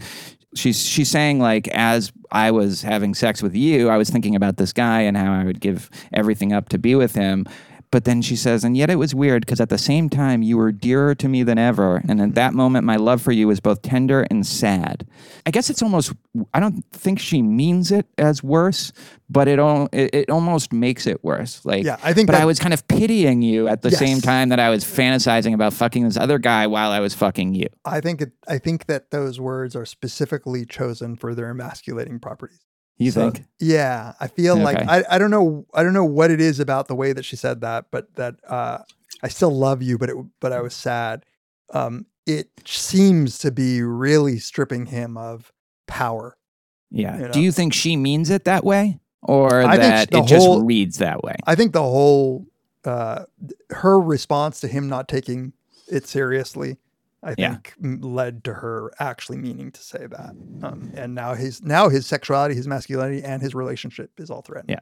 If she wanted to threaten his masculinity Yeah. and sexuality, like she did it. Yeah. Like the rest of the movie is essentially just him trying to, I don't know, get revenge. Um, yeah, like prove to himself, prove to the prove- world, Yeah. um, with power, money, and sex somehow. Like Yeah. I, I am, I am like to I'm be the sailor. Yeah, I'm yeah, the, right. the naval officer. a naval officer. Um, yeah, and we should get through the movie because we're never going to get through the rest of the movie at this rate. No, but, right. But, but this Um, was an uh, important insight. This is an important scene, and I like I stand by it. And just the way they're interacting, the way Tom Cruise is, he he looks so. I actually think this is a good uh, part of his performance. He's so frustrated, but also clearly senses that what's happening is like a bad harbinger and like raising questions that he doesn't want to face and i think i change my mind about her performance every time i watch it but i think she's actually good in uh, the last time i watched it well, good. I'm glad somebody does. anyway, phone call. Yeah. He has to go to, uh, you know, this is going to start his wanderings into the night. And it's quite a night that he's about to have. Yeah. Old man Nathanson has died, and uh, his daughter calls him to go to the apartment. And it's not, you know, so this was obviously a patient of his.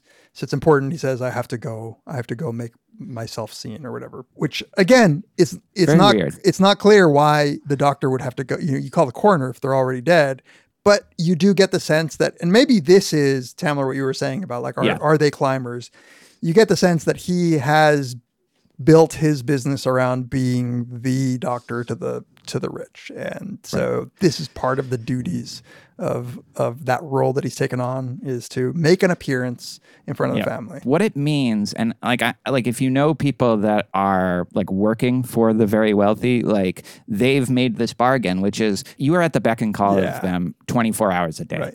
And so they really can call you in the middle of the night when your wife has just told you that she dreamed about fucking a, a naval officer, Yeah. or like you know you still have to go. Yeah. I guess um, it's very, but but but what his role there is is mysterious. Doesn't um, like do anything. It's not like he calls the coroner. Not nothing that we see anyway. no no he's there because the daughter wanted him to be Yeah. there and that's the role that he's playing like his checks maybe depend you never hear the transactional like it's it's uh more polite in the sense that you know when he's helping out the OD sex worker uh when he's talk comforting the daughter of the dead rich guy they're not writing him a check but you get the sense that this is part he's on retainer or something Yeah, like he's getting paid a lot of money for that This is his job is to just be at their the super riches beck and call. okay, so he goes to the to old man Nathanson. Um, couple of things. One, the room in which the dead man is in reminded me a lot of the 2001 room where Oh, yeah. the aliens or whatever have created uh, uh, what they think is a reproduction of a human, where a human would live. It's this very sort of old, I don't know what kind of style of, of Victorian era, maybe furniture, green, and green Yeah. green comes up a lot here when death and life are involved. Like, but it's a very death color in this movie. Um, yeah, and there's a lot of corpses, both literally and yeah, yeah. figuratively. Now Yeah. he's comforting the um, what in in more crass times would have been called the spinster daughter of this rich old man, but Yeah. she's she's no longer a spinster because she's announcing proudly, sort of, that she's engaged to this somebody who's going to be here soon, and he says, "Oh." Yeah, I think I do remember him, the teacher, the math professor, she says. yes. And then she proceeds to essentially hit on Tom Cruise and and declare her love and tell him I've been in love with you, like I, I'm in love Yeah. with you. And he's puzzled because he barely knows her. But Yeah. this this is the most Dostoevsky of scenes to me. Like this could be out of any one of those Kar- Karamazov scenes where there is a bit of like a a neurotic female character Yeah. expressing her love hysterically or whatever. Yeah.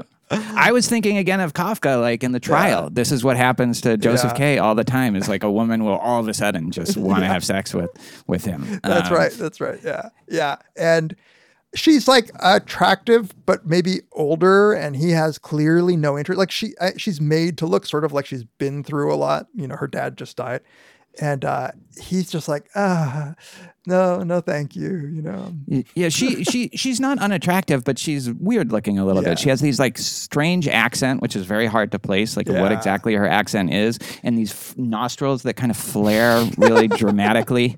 yeah. And maybe then the maybe that accent is what what made me think Russian literature.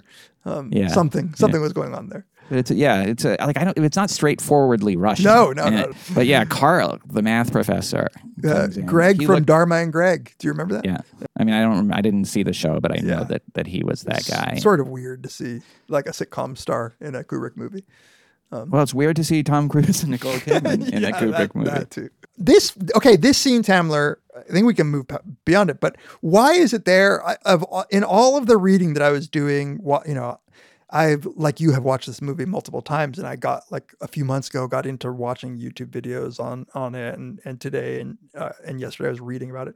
This scene doesn't come up very much, like in people's. I, I- I think like it's another example, like like we've talked about, of him being at the beck and call of the super rich. It is the first in a series. Well, I guess if you don't count the two girls at the party. The first in a series of women and also men that will throw themselves at at Tom Cruise, but that he still won't actually able to consummate any Yeah. kind of sexual activity with. Yeah, I don't know like what more than that. Like, um, it's definitely a scene that I've thought less about. Than yeah, yeah, me scenes. too. And I think that it is just a yet another indication that this is dreamlike. Um, peop Yeah. Women who barely know you don't tend to declare that they've been in love with you for so long. When he says, "I've only ever even talked to you about your dad's health," like um, it, it seems, you know, wish fulfillment in the broad sense that women love me, not in the sense that he Yes. wanted her particularly. And and we can talk about like how much of this is supposed to be like almost a literal dream, but I almost think that that's uh, like I said earlier, a fool's errand. Yeah. Like part of the point of the movie is that like they even say a dream is not just a dream, and reality doesn't tell the Yeah. whole truth. Yeah. So Absolutely. Um, but I also it's thought this scene was funny though. When you were saying that this, I, Yeah. like this, this is a scene that I actually thought was funny. Her Yes, desperate, her like desperate in that. Dostoevsky way and the Kafka way of like just the absurdity of this. Because you know, you take one context, a grieving daughter, and then but then all of a sudden it turns sexual. Uh, in the same way that they're just getting stoned, but then it becomes like this huge fight. Yeah. about- um, it's like totally unprovoked. And then it, it- the next scene is also uh, it's a bizarre scene On the street? On the street Yeah. of these. I get kid. Now they seem like they're from Yale. They Um, are so all this is- wearing Yale gear, so boom, Yeah. so watch what you say. and they and and they just again completely unprovoked like a lot that's happened so far all of a sudden just start call, like just calling Tom Cruise like a faggot and Yeah. uh, and like just gay bashing him just a lot of homophobic like uh, he's just literally walking on the street And like, there's it's- no, there, like he's wearing like a you know winter coat. He's he's Yeah. like it's, like- it's just a very weird. And they and they are calling him short, you know, like little Mhm. man, and saying like, "Don't you want to fuck me?" Like like Yeah. bending over and saying, "I know you want this." It's it's very weird, and I finally figured out why. It's because his last name is Harford, and it sounds like Harvard, and so he needed Yale thugs. To Uh, not really. I I think that- it's, I mean- sc- it, it's making it clear that the Skull and Bones Society Yeah, is- maybe it's drawing But atten- our Isn't it funny that. Harford sounds like Harvard? Come on. Yeah, Um. Do you know why he named him that though? No. It's because so the protagonist in the novel is Jewish, and a lot of it is about that kind of Jewish insecurity. But then he decided he didn't want that, and he wanted a more Harrison Ford like kind of everyman. And his and so the last name is Harford Harrison Ford. Like a Uh, that's what something I read uh, said. Interesting. Yeah. Um, so one of the things that I found really intriguing about this scene, where he's getting, you know, unprovoked gay bashing um, Yeah. comments about his sexuality and about his size, is that um, these are real insults that Tom Cruise has has Yep. had to deal with, Yep. and it seemed like Kubrick, knowing something about how Kubrick worked, that this is a scene meant to provoke Tom Cruise. Well, this is what is brilliant about the casting is that there are definitely people who thought that they had a kind of fake marriage be- to cover up the fact that Tom Cruise was gay, but can't admit that he's gay and remain like this huge superstar. People have been saying this about him forever, and so to actually cast them and then to have this scene is really showing that he's kind of blurring the boundaries between Tom Cruise's character and Tom Cruise and himself. yeah, and he's literally being physically assaulted. Uh, Yeah. yeah, you know, and I could totally see Kubrick doing on purpose to to disjar to just rattle uh, Cruise in a Shelley Duvall kind of way. And it's a credit to him that he just still did it all because yeah, he just course. wanted to be in a Kubrick movie. Like that's that was you That's know like I I it. like that both both both of them. Keitel fucked up. Yeah, yeah. Yeah, I mean, like I get, like I'd probably be like like like uh, just day to day, like it it would be awesome, but like you know to put Yeah. up with that, like if you're Harvey Keitel, you're not used to being treated Right. probably like Kubrick treats these people, but they they put up with it. It's a it's a very strange scene. Also, we should talk about the sets of New York because Yeah. it's a great example again of the blurring of like artifice and reality, dream and reality, because it is a very, in some sense, realistic. Like he he tried to get a lot of the details that you would have of like Greenwich Village, Yeah. New York, but then it also it looks very much like a movie set. Like I, I thought this was obviously just to have ultimate control over every piece of the environment. Yeah. And but I do think like he didn't try to make it seem like you, you think you're in they're filming in New York. It's Like, uncanny. defi- yeah, it's yeah, it has an uncanniness yeah, to it. Yeah, yeah. Um, so he meets Domino, a one of the nicest prostitutes. It's a very funny scene. This is also a very funny. Are you scene. saying prostitutes have been mean to you? no, like uh, they, they haven't actually. But uh, I mean, I don't have. They haven't been mean or not mean. so uh, this one uh, invites him up to her place. Um, Yeah. She has like a little small apartment, brownstone, and and and he, he does this thing, and he's been doing it before, but like this is one of the first times when I realized it was a thing. Where she, she says, "Do you want to come inside with me?" And he goes, "Come."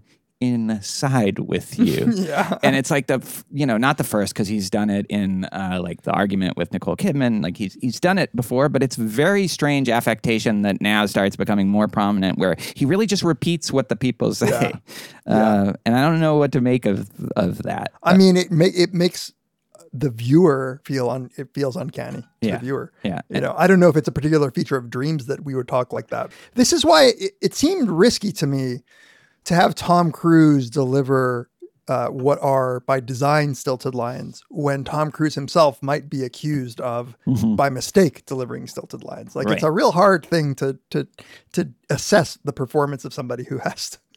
Yeah, I mean, but although like I think he can be, he can give a normal performance, not a nat- fully naturalistic performance, but a, a kind of normal uh, movie star Yeah. performance.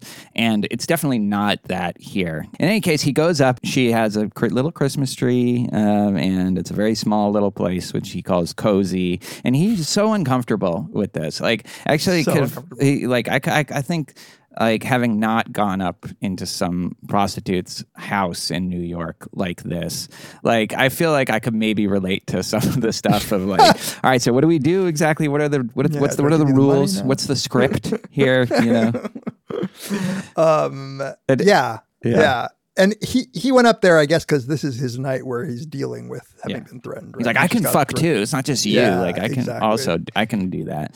and and it ends up being once again a thwarted uh, even though she's very sweet to him um, and they you know it seems as if they're getting along this is again a, another you know common theme is the the prostitute with the heart of gold Yeah. um, it's a very like common sort of male wish fulfillment um, Yeah. uh, we like that kind of thing for some reason And she looks like Alice. Um, They all, not- it's all, they're, they're all, redheads. Every woman, I think, is Yeah. like a redhead Yeah. um, uh, of a, you know, slim, attractive redhead. and you're right. Like I think he, you know, he thought of his wife as more of a Madonna, and now he's seeing the whore, Yeah. but he still has to have her have a heart of gold because she's so nice to him. He's like so awkward. Like he's like, should we talk about money? She's like, all right, well, what do you want to do? And he says, what do you recommend? I love that. and, and she's like, all right, let me, I'll, I'll take. So he he gets like the omakase, you know, like I'll take care of it. I'll- but yes, as you say, it is thwarted at the last second by a call from Alice, and Alice is in this just icy blue cold light, which she has been actually since the fight. He's always in this warm Christmas like Yeah. firelight that you were talking about before, but like she is just in the kitchen and she looks tired and it's blue just just like Yeah. chilling her uh, Yeah. the scene. Yeah, there's the use of blue is all will come back also in in, in the scene with Ziegler.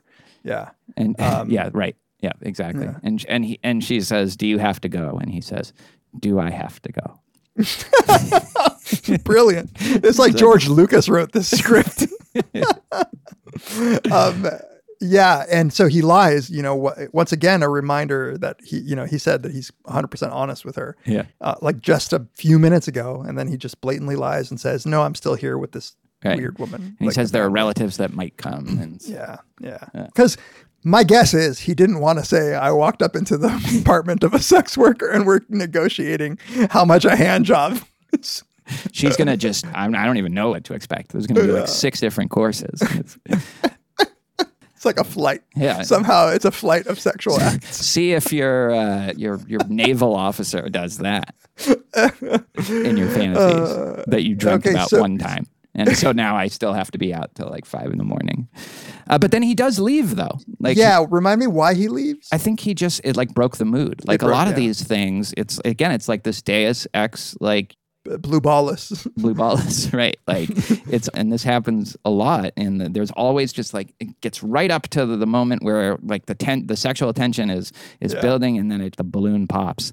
Um, he pays her anyway. She doesn't want to take the money, but he's a good guy. He's a good guy. Yeah. This episode of Very Bad Wizards is brought to you once again by Wren. Visit Wren at wren.co to learn all about it. That's W R E N.co. What is it? Wren is a startup that's making it easy for everyone to make a meaningful difference in the climate crisis.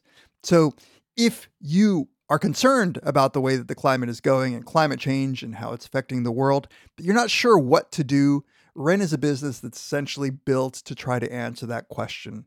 And I think that Wren has come up with a clever solution for us individuals to make a difference.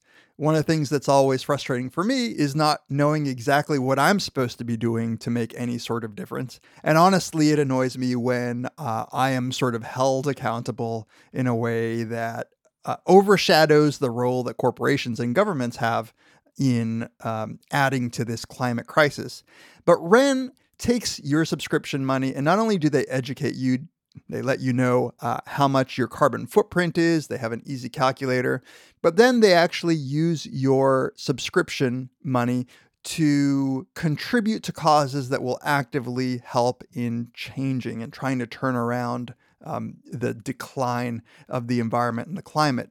And they do that not only by investing in technologies, but they do it also by using that money to put pressure on governments and corporations and make policy change. You just go to the website at wren.co and you calculate your personal carbon footprint based on things like your lifestyle, and you offset it by funding projects that do things like plant trees, protect rainforests, sequester CO2. And importantly, Wren is extremely transparent with what they do with that money that you give them. So once you sign up to make a monthly contribution to offset your carbon footprint, you'll receive monthly updates about whatever it is that you're funding, tree planting, rainforest protection, carbon removal, etc. It's going to take all of us to end the climate crisis. Do your part today by signing up for Wren. Go to wren.co slash VBW, sign up, and they'll plant 10 extra trees in your name. That's W-R-E-N dot C-O slash VBW. Start making a difference. Our thanks to Wren for sponsoring this episode of Very Bad Wizards. And then he goes to had stumbles on Nick Nightingale's jazz set. Yeah.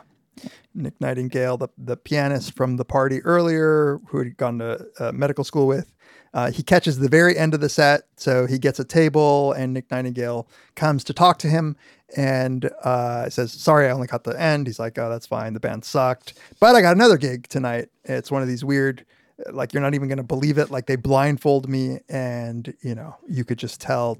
Uh, Dr. Bill's little Dicky starts to move. Ooh, you got to tell me about this place. tell I, want to go to this place.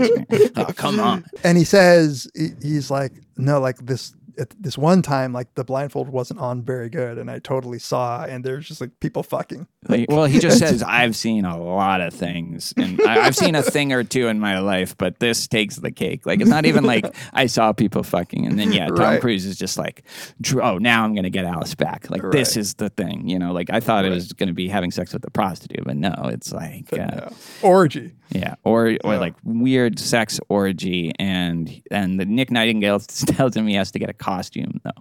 yeah And so he has Yeah. to find in the middle of the night. It's like probably what is it now? Like one in the morning, something like that. probably at least one in the morning yeah Yeah. because he says these guys don't get started until two Yeah. so so he has to get a costume and uh, he he catches nick nightingale writing down what is the password that will allow him to get into the party the password is fidelio Yeah. which obviously well it's the name of a beethoven opera but obviously um, referring to fidelity, Fidelity. like being faithful Yeah. um, by the way, I saw an analysis, and I won't have time to get into this, of the theme of dogs in this movie, and basically faithfulness in that sense, like being Yeah. a hmm. good a good servant, and and even That's in that analysis that I read, they didn't put two and two together about Fidelio being Fido is basically like the yeah. yeah, and, and and Tom Cruise is essentially like a dog. He's like a dog to the rich. Like he's there at their beck, beck and call, and he's also kind of a dog to his wife. Um, so he goes to the co- This is a great scene. Uh, he tr- he wakes up this man who owns a costume shop called Under the Rainbow. So another Wizard of Oz reference. He said, I mean, and, and it's like it's like such a clear callback to the women saying like where the rainbow ends. Yeah.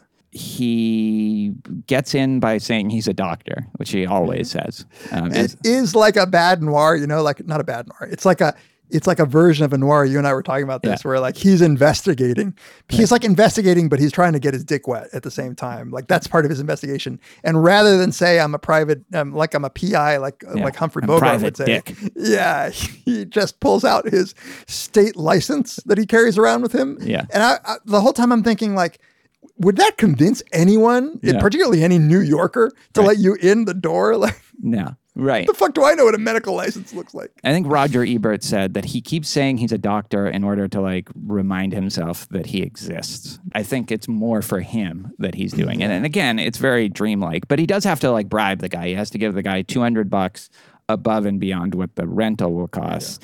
Um, but he lets him in. Then you have what's I don't know, some sort of like dark slapstick scene, almost a Doctor Strange lovey scene Yeah. with them in there. There- And Well, I'm glad you say that because um, I, one of the things I want to talk to you about throughout is I feel like Kubrick might have known this was his last movie, and I feel like there are little allusions to his other films throughout. Yeah. Um, and maybe this is like the Doctor Strangelove scene. Yeah. Um, yeah, I think that's right. And you know, you pointed out, and I think you're probably you're probably right about the the 2001 in- yeah. old man, old man in the uh, in the room. Um, and yeah, it just has that energy, with the, which the rest of the movie definitely doesn't have. Of it's almost like farce, you know. The, the Yeah. even though it's dealing with dark themes, like the, the guy goes into the back where the costumes are and finds his 15 year old daughter with two, I don't know, like Japanese businessmen, Asian Yeah. businessmen of some kind, and and he's like chasing them and yelling at them, and they're like try, trying to put on pants. They have like this weird They're makeup dressed on. in they're dressed as women, Right. I think, Yeah. um, and so they were clearly doing some some role playing um, Yeah.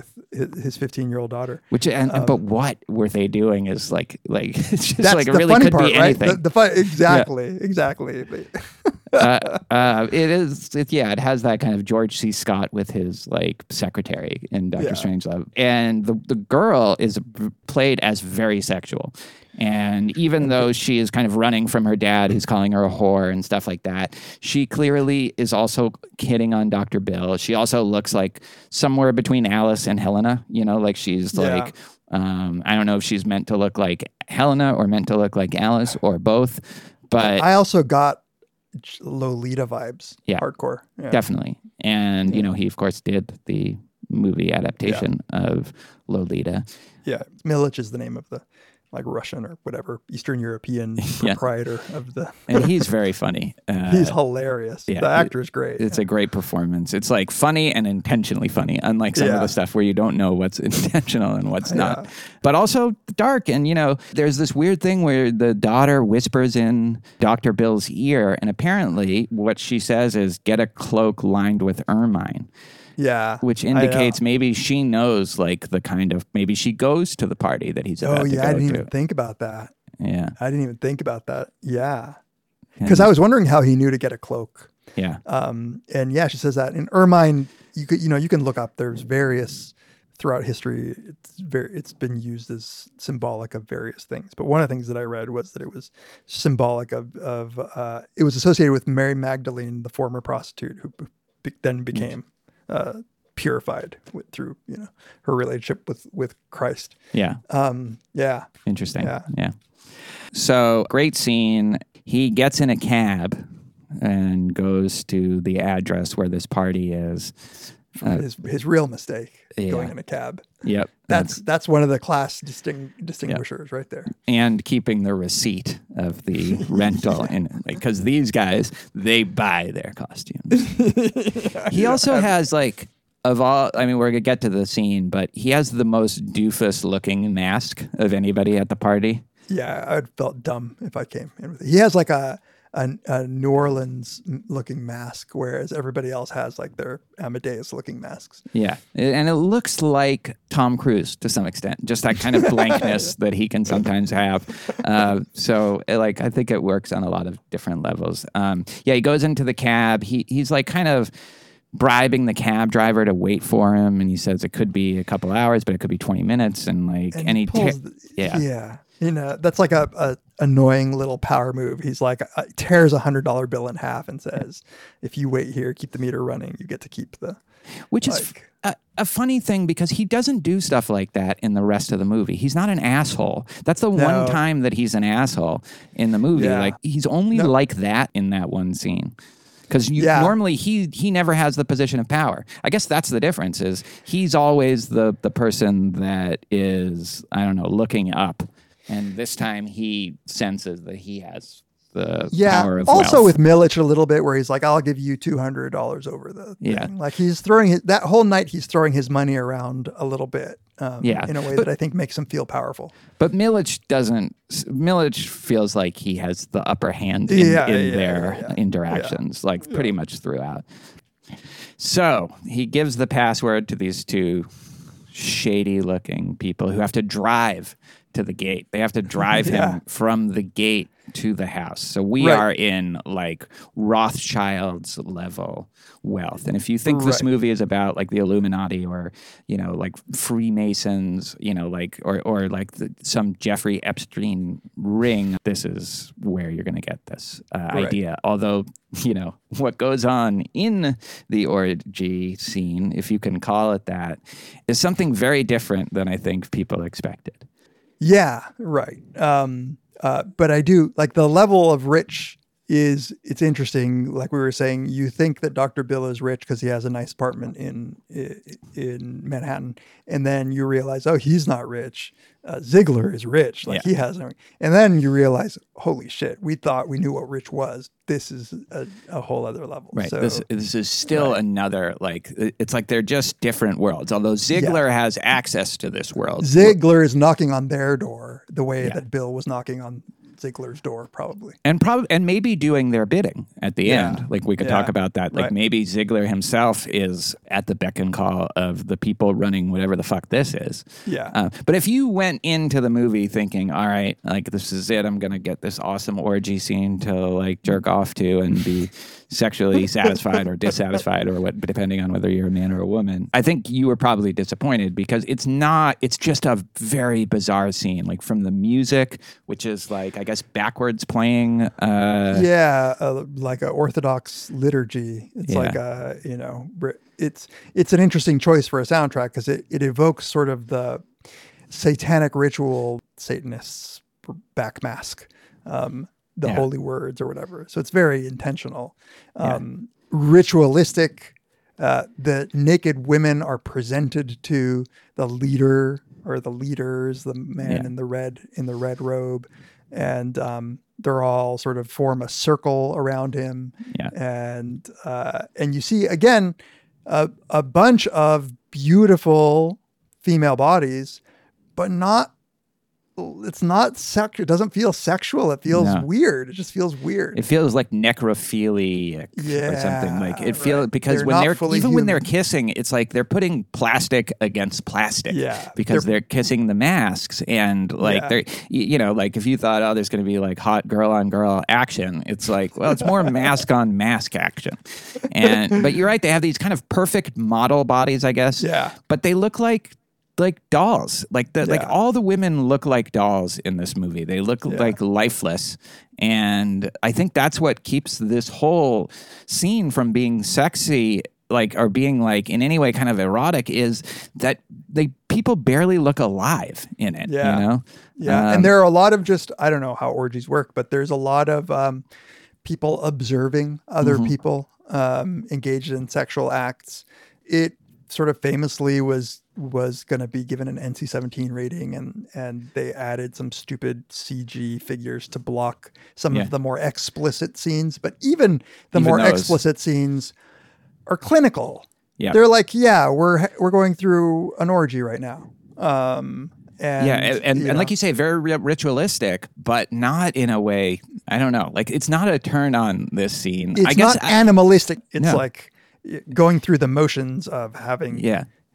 We, you shall have this body. Like it's it's robotic in a way, but it's not. That's not exactly the right word. The like the thing that evoked for me this time was like like a little girl playing with dolls and having them kiss each other. right. That's what it seemed like, and I think Yeah. that's what this is about: is these super rich people using women as dolls to play Yeah. with, Yeah. and like there's a naked man here and there. Yeah, even two Yeah. naked men dancing to each other. Again, yeah. like if you see this as a projection of Tom of uh sorry, Dr. Bill's insecurities, you know, like there's uh, you know, you can make a lot out of those naked men, but also just the fact that there are all these people do, who who know what to do. It's a little Yeah. like when he was with Domino and he is just wandering around in a in like a kind of daze of like, you know, but it's an expressionless because he has this mask on, but you get the Right. sense that underneath there it's also like he doesn't know like how he's supposed to react to this and you No, never get a sense of like what he's risky. thinking.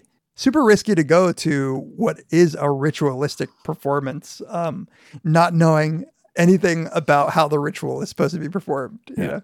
Yeah, like ladies, don't tell your man that you've had a dream about fucking a, like a sailor because this is what they'll they'll do to like. But you know, i in that sense, it's like it's like a dream in which you ever have dreams where you're supposed to be like in a play, but nobody bothered to tell you the lines. Yes, that's Like, what that's- it, exactly. Yeah, and and so uh, one of the women goes up to him and, and and is taking an interest in him and tells him to get the hell out of there. Um, But then she gets kind of led away. So then he then like all those scenes of him like just browsing or going from room to room. Then she comes back and he, uh, I don't know. You get the sense she might convince him to leave, but it's too late and he gets called away.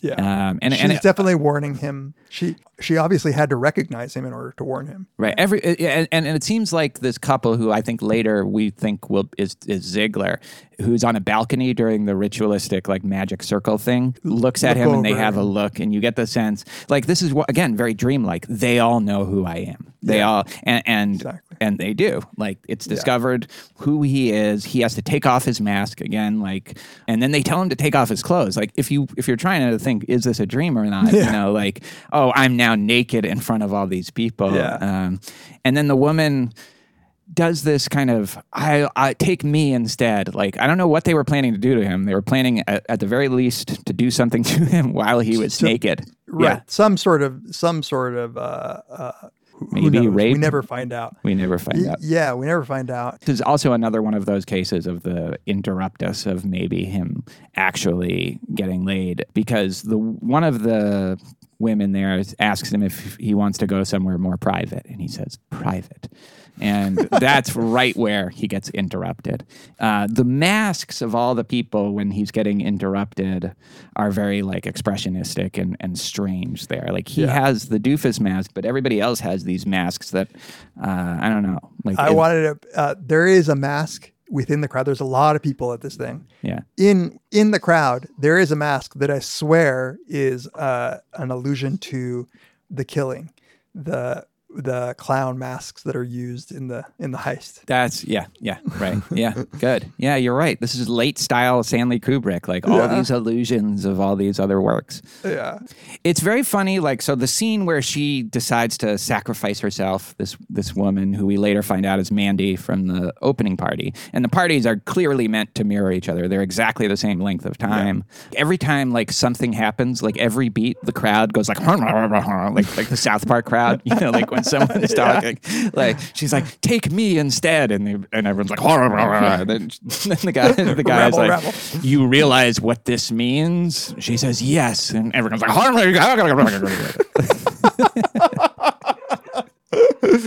Oh, God, which maybe adds, gives a slight plausibility, but only the tiniest bit of plausibility to what Sydney Pollack will say Yeah. is okay, really yeah, going on. We'll see. Yeah. Yeah. So because she says that she'll take take her instead, and they say her fate is sealed, he's allowed to leave. Yeah. And and he goes home, and the night still isn't over for him though. Like as fucked up and frustrating as this night has been, like he gets home and puts the costume away, hides it away, and then Alice is laughing in the bed and like literally What? laughing as she's sleeping. has has he seen the mask? Is this where he's? No, no, no. That, Oh, that's no, much is- later. okay, that's that's- after the he comes home from Ziegler. This is That's like right, we're halfway through the movie, which is a problem for us. But uh, like we're just Right. barely we're a little over halfway through the movie Yeah. at this point. The the the orgy scene is the exact center of the movie. And it had the movie has this symmetry, um, but she's laughing, and he's Yeah. like, and, and then like wakes herself up laughing, and then tells him this horrible dream where she is at like somewhere in a, a garden, and She's in a the, garden, the sailor is there. Yeah, like I guess Eden illusion. Yeah.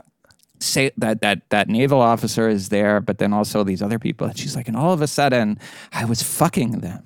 I was fucking all of them. And she's like, I was fucking so many men. I don't know how many. Yeah, Like, right before that, she says that he was there, but then Yeah. he left, and she said, "As soon as you were gone, it felt wonderful," Mm-hmm, which is just uh, coal heaping coals on his head.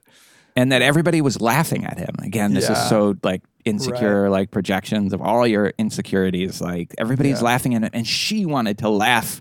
I wanted his- to make fun of you, to Yeah. laugh in your face. Yeah, Yeah. I was fucking so many other men. it's, a, Yeah. it's a rough night for Dr. Bill. Yeah, like, you know, because all Um, this is the same night that Alice yelled at him about saying she looked beautiful. And, And then she uh, says she was became ashamed of her nakedness, which is just a straight up Garden of Eden al- Yeah. illusion, right? Um, Yeah. yeah. And by the way, the Garden of Eden is interpreted by some people, like in and I believe in some of the Gnostic traditions and and even more modern, as as a story of sexuality and the serpent being really just the temptation of sex outside the bounds of of her relationship with Adam and being seduced and and then the shame. And so Right. so clearly he's hitting these themes. and they Um, had to put on clothes for the first time because um, that's the first time they cover themselves Right. because they feel shame. Um, That's right. Yeah, and And- that's like the masks. Maybe it's like you know we had to we have to adopt these personas now because of our like hidden psychological fantasies and Yeah. darkest desires that we won't be honest about with ourselves or with anybody else. There's a tension that builds when she's saying this dream because he walked in and she was laughing. Yeah. And when she wakes up, she says, I was having a terrible dream, a nightmare, been this so bad that I was fucking other men. But the whole time you know that he knows that she was laughing. Yeah. So so Yeah. you're you're like, wait, is she just lying to him about this dream being terrible? Like and finally at the end she says why. Um, you know, but uh but it does create this tension of like, is she like why was she did she- having a good time? Like was she getting fucked and loving it? Like That's what it's like because that's when she wakes up. So Yeah. even though she's describing it as a nightmare, she doesn't seem like she was. should not seem like a nightmare. It's like I was having dick left and right, dick in my face, dick in my tits. And you know, like Kubrick has like this symmetry in his shots, but also in his movies. Like I remember when we talked about A Clockwork Orange, like there's the centerpiece and then just mirrored every scene that takes place before he's in prison and gets the Ludovico kick or whatever the fuck technique. Every scene is kind of repeated, but it's now like uh, afterwards. And the same thing in this movie. There's the orgy is the centerpiece of the movie, and then what comes after is Bill repeating every single thing that he did around it. So, like, the thing that sent him out to the orgy was Alice saying something, describing something to him that makes him sexually jealous and also insecure. And then he comes home after the party and she does another one of those things. And then he goes out, like, he has, I guess, a normal day, but then he goes out and goes to every single place he went the night before. oh yeah. Right. So, like first he goes to try to find Nick Nightingale. He goes to the Right. the jazz club, but he he's not playing there anymore. He finds out the hotel that uh, he's staying at. He Oh yeah, because he goes to the waitress. Yeah. And the waitress sort of like is like, I know Nick Nightingale. Yeah. Ah, he doesn't want me to tell you the hotel, and she's like, "It's okay, I'm a doctor." here's my here's my New York State license. Um Th- yeah. Then the bellhop at the hotel that Nick Uh, is staying at. That's a great scene too. Alan also, Cumming. Alan, Alan Cumming Cummings. is just great at like just he is undressing Tom Cruise with his eyes. Yes, absolutely. The whole time, it, inexplicable people throwing themselves at him, but at this time it's Alan Cummings. But again, his performance, like I would say, what's the Russian guy's name? Uh, um Mil- Milich. Milich. Yeah. So, he, like that scene, like this scene is played almost more like like Yeah. th- that Yeah, I'm yeah. in on the joke. It was almost out of like four rooms. It was like Yeah. uh it, like like I don't know if I've ever seen that, but this is definitely like the third or fourth time you've made that analogy. four room can't be. Maybe the second time, but uh, I'll be sure and tell you when you repeat yourself. So Oh, believe me, I know I do it so much. He's like, well, Bill, it's funny you should ask that question, Bill. Uh, uh, but, Yeah, but what comes out of flirt.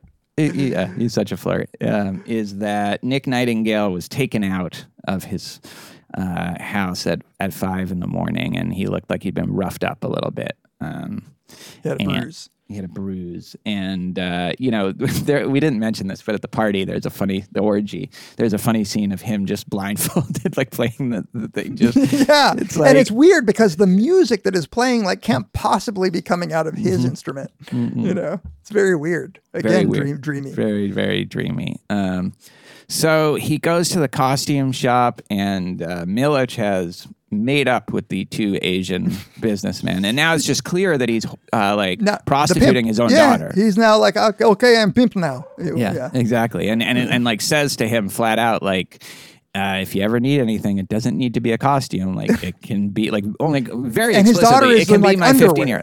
Yeah, what? she's just like wearing underwear. Yeah, you know? exactly. Just standing there and looking again. Like I think this is like she is sexualized in Yeah. this. She's more sexualized than arguably anybody in the Absolutely. entire yeah, movie. Yeah. Yep. Yep.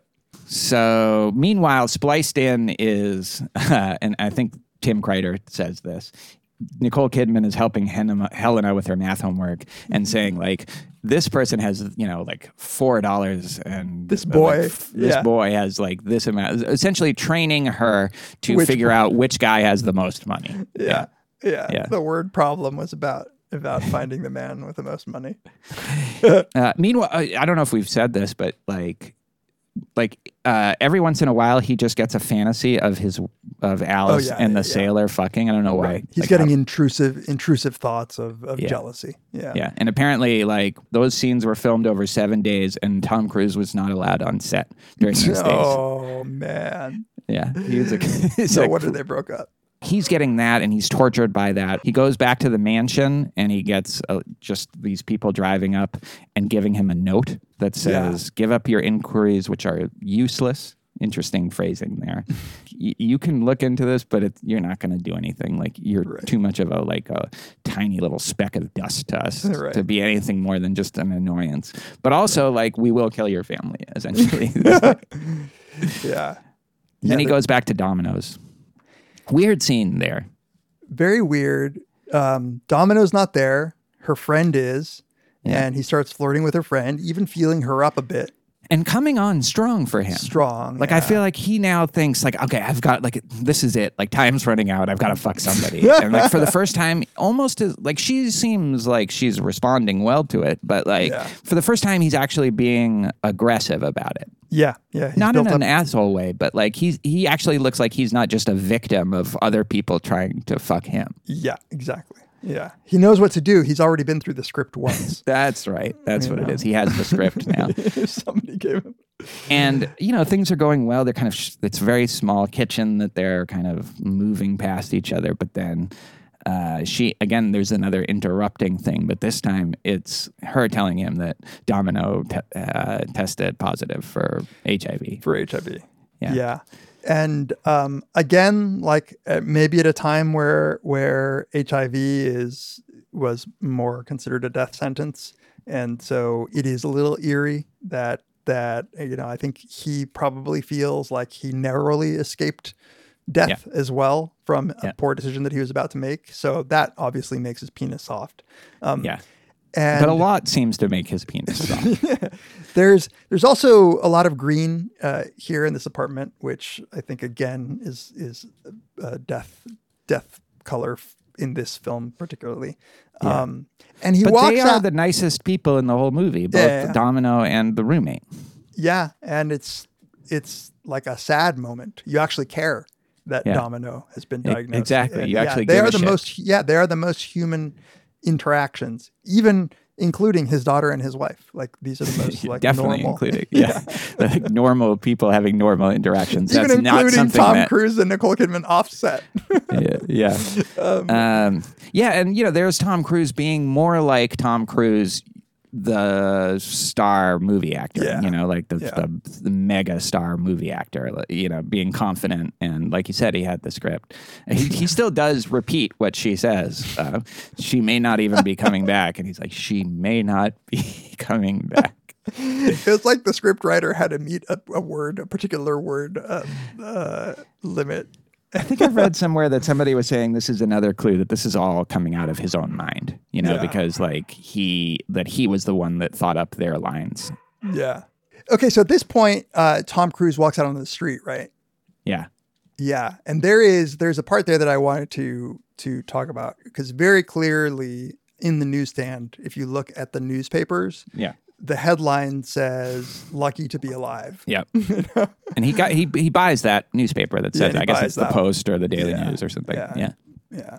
Um, and which is again, we haven't talked too much about the theme of death being related to the themes of sex, but here I think is the most clear linkage of uh, sex and death. Um, being that HIV positive was That's right. Yeah, exactly. So like it's lucky to be alive that you didn't have sex with Domino. Not that they Yeah. came that close, but Good uh, for him. He- yeah, when he tells him. the story, he's gonna Yeah. be like, "I almost hit that shit, but uh, but uh, but also lucky to be alive because he went to that party. And yeah." And I think just with the general Freudian themes of death, birth, and life, um, lucky to be alive in general. Yep. Yep. And he yeah. goes to a cafe. And That- the that- Requiem in that is playing in that cafe, by the way. The minute he walks into the Mm. cafe, Mozart's Requiem, which is, you know, his That's death right. march, um, is playing. So, Yep. and and it's green. The cafe is very green as well. Yeah, and maybe an Am- another Amadeus illusion. Yeah, Uh, right. It's a four. It's a clearly a four rooms. the third of the four rooms. the one with Madonna in it. The one that was by the woman who directed Gas Food Lodging. Aw, I did pick the worst one. Uh, Is that the worst one? I don't know. I- I'm pretty sure I didn't see. them. Yeah. So so then he sees that someone OD'd named Amanda and, and died. And I don't know. Like I was asking Eliza this because we watched it this last time together. Like, is there any reason for him to think that that's the woman that sacrificed herself for him? Like he knows that her name is Mandy, and he, Yeah. and he might suspect that it's the same woman that was sacrificing herself because he's seen her naked body, even though he couldn't see her face.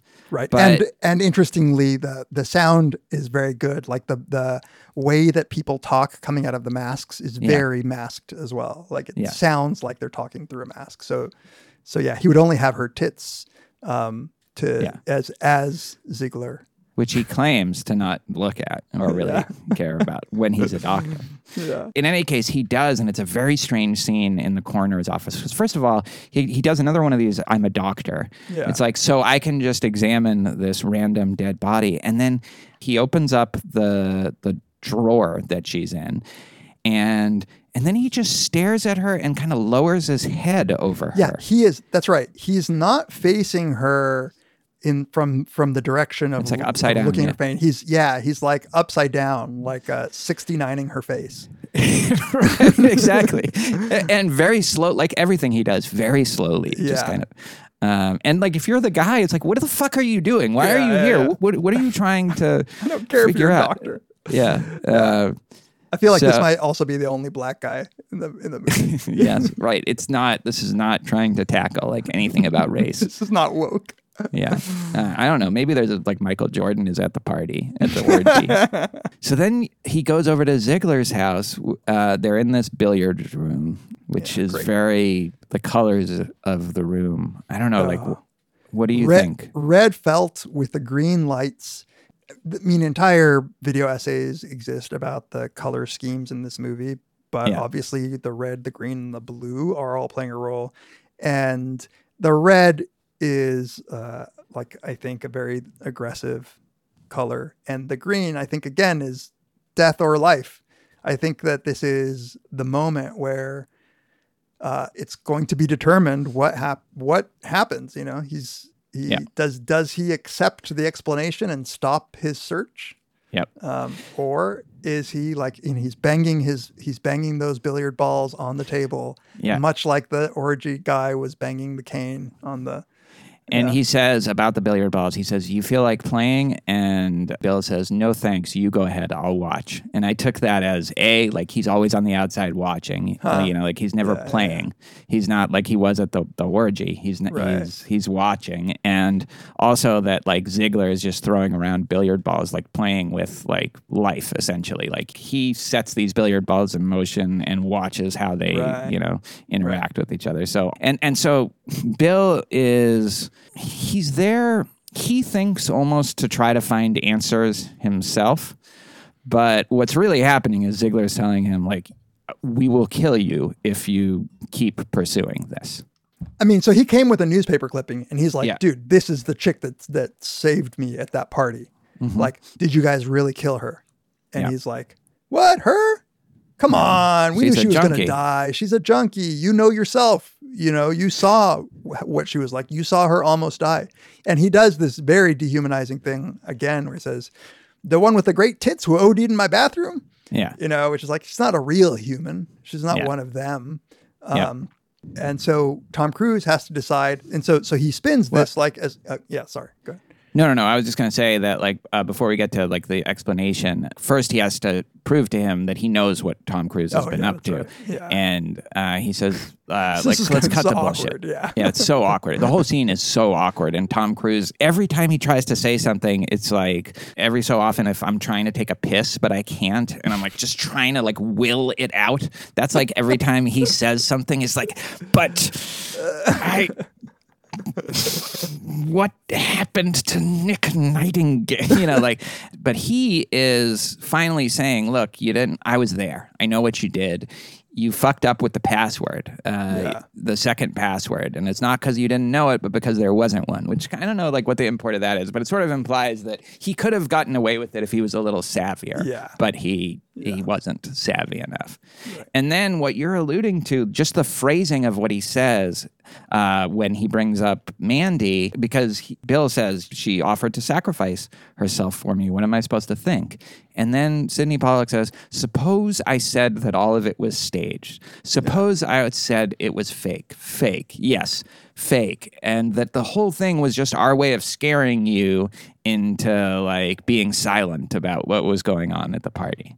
Yeah, And I, I like it's a preposterous explanation, I think. Like the idea that these the, the, the richest people in the world are all going to participate because everybody was in you know, like in on it just to scare this one guy that they also clearly think they could kill without even like a second thought, like without getting their hands dirty at all. But what he is giving him, I think, is an like an out, like a little like here's something for you to believe so you can go on living with yeah, yourself. with a with a fairly unscathed conscience.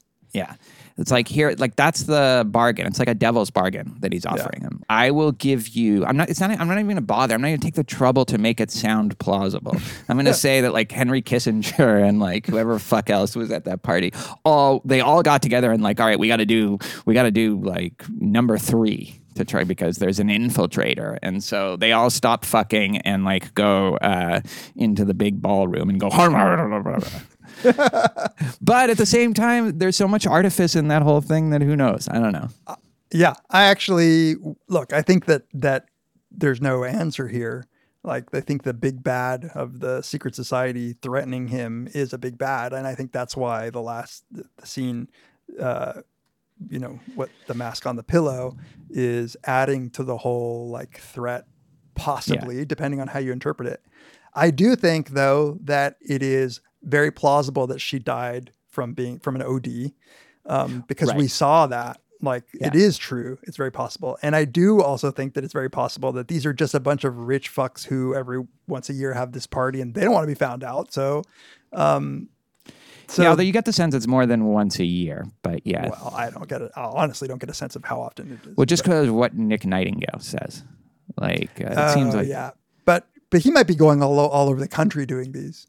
That's that's true. Yeah. Yeah, I, I, I here's the sense I get, and especially when uh, Sid, and Sydney Pollack is great in the scene, but like when he kind of like is finally just like he kind of loses his patience towards the end, Yeah. and he's like, "All right, get the fuck out!" Like essentially, like you know, life goes on until it doesn't, but you know that, Bill, and he's like putting his hands on his shoulders from behind, and just like, "All right, I've already wasted enough time," and I, I actually something you said earlier makes me think that he's might be resenting doing like errand work for like the Yeah, secret think so. society. You know, I, like I got that feeling too. Like, Yeah. I, like he likes Bill because he's kind of responsible. Like he, it's like in the mafia, you vouched for him, and now he did this. Whatever it is, however serious the threat actually is, whether the the killing, whether there was a killing of the girl, or whether the girl who said that she'd sacrifice herself died for another reason, the threat is being made Yes, um, right, in that exactly. moment with the like you know and tom cruise cringes when his when sydney pollack puts his hands on his shoulders and i Yeah. believe that there is an implicit threat Yes. And I think this is where Tom Cruise realizes also if I thought I could get into this world, I can't. They have nothing but contempt for me. They see me as just a, like a like a like a servant, like a waiter, like anybody that they deal with, or a prostitute. Like I am just a, I am like the ma- doctor version of a prostitute right to them. it hails to the days where like wealth and money were came from lineage and and family and merchant class included things like doctors and and pharmacists or whatever like Right. that's not yeah for us like doctors seem like oh you're a doctor Right. one of the rothschilds properties I think, so think- too. yeah. yeah, And uh, that that that the orgy was filmed Yeah, at. yeah. yeah. So again, like Illuminati, like here, and and also what Ziegler says, like if you knew who was at that party, and I'm not gonna I'm not gonna tell you who they were, Yeah. but if you knew, you wouldn't sleep so well at night. right right Um, definitely george w Yeah, um, he was there because he was in Uh, skull and bones yeah, and George H. W. too. and george there. w Yeah. but he Uh, was just watching at that point I, yeah, maybe. this is the late '90s. Like, who's there? Yeah, I think these are supposed to be the movers and shakers of the world, not the Yeah. famous people. The masks might not be necessary Yeah. because you might not recognize who's actually funding the arms sale. Like, you know. Yeah, exactly. They're not celebrities. They're not, it's not Michael Jordan. Yeah. Celebrities are also merchant class. Exactly. Yeah. Exactly. Celebrities are merchant class. Yeah. It's a great way of putting it. So then he goes home, as you said, uh, like he's just ushered out. Um, he's like Ziegler's done with him. He goes home, mask on the pillow, which we can talk about what that means. I, I will say, I think, hmm, like, so, like, couple of things it could be. Number one, the secret society saying, we can get to you, we can get in your house, we'll Yeah. kill you and your family. Like, that's kind of the uh, maybe the most obvious one you might think of. Also, Alice finding the costume Yeah. and Because he had put the costume away and and didn't have the mask when he was returning it. Also, I've seen Alice was at the party. Now, if you think this whole thing is a dream, which you definitely could, like, sure, Alice was at the party. I don't think it's hard to imagine her being at the party based on the reality of what we saw because right, she's, she's like, with her daughter teaching her Yeah. how to pick the richer men. Well, not at two in the morning, but uh, but she was. We did see her like not looking like she was getting dressed up to go to an orgy um, when she called to interrupt him with Domino. Yeah. So then he says, "I'll tell you." Like he breaks down when he sees that. down. Like, what a wuss. He breaks down.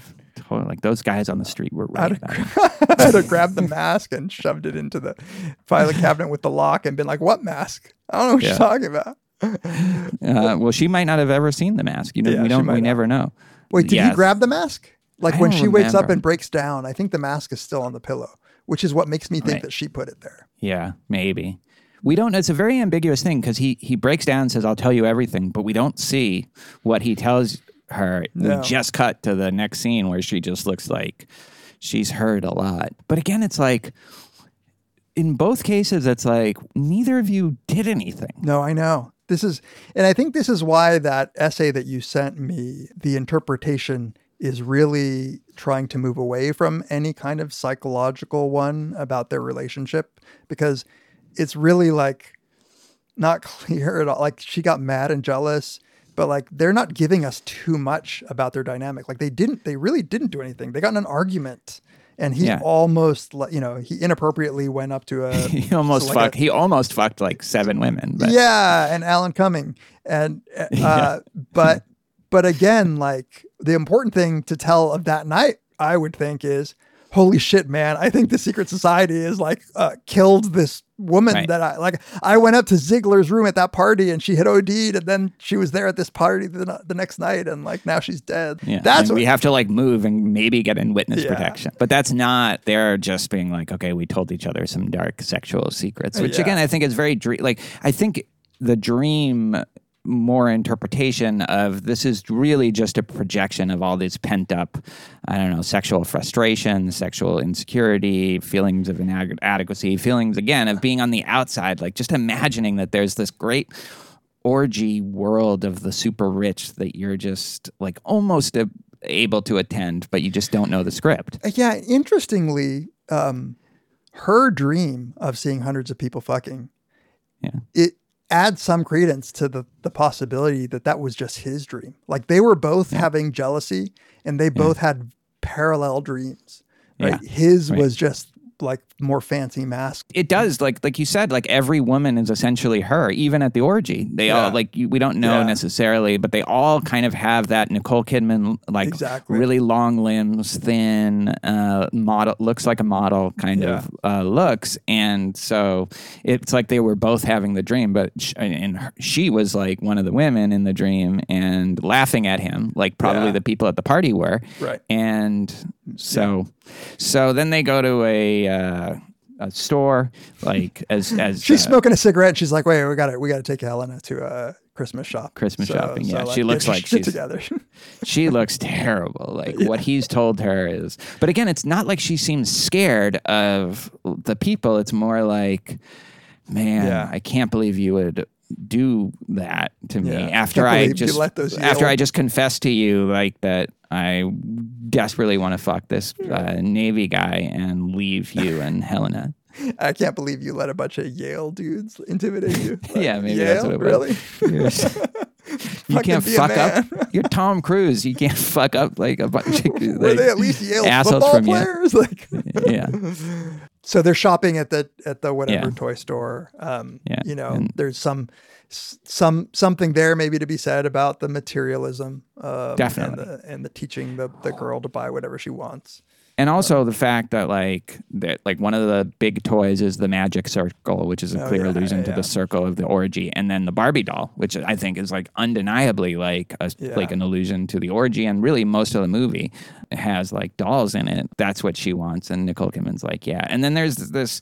They start talking about what they're gonna do right now. And there's interesting dialogue here that I think is also a clue about like the, the part where like reality doesn't tell the whole truth, and then he says, "And no dream is just a dream." Yeah.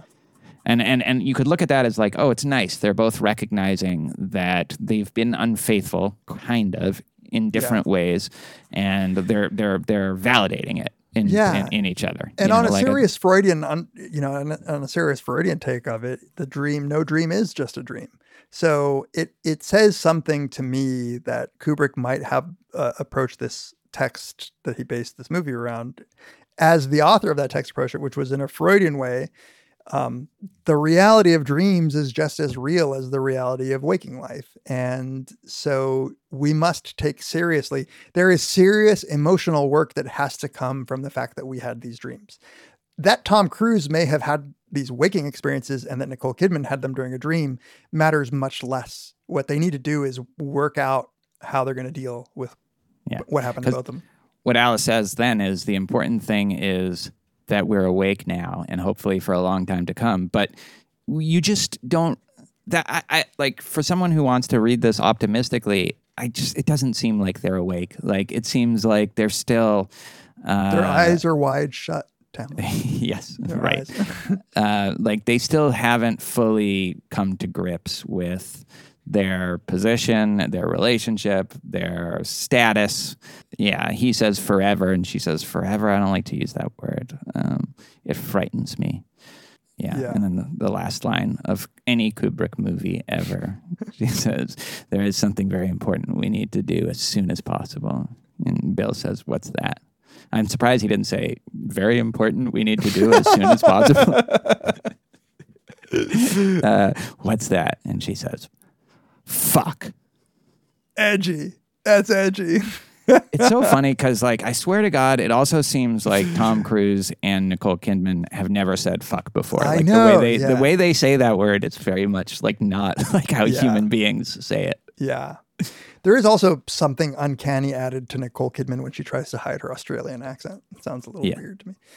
Yeah, Um, yeah. It's almost like she's trying to do some regional American accent, but I can't place where it's supposed to be because it's not. Right. Uh, but maybe Midwest or something. Yeah, like may- you get the sense maybe she could have been uh, out of the Midwest, plucked by somebody Plucked who by lived Dr. in New York.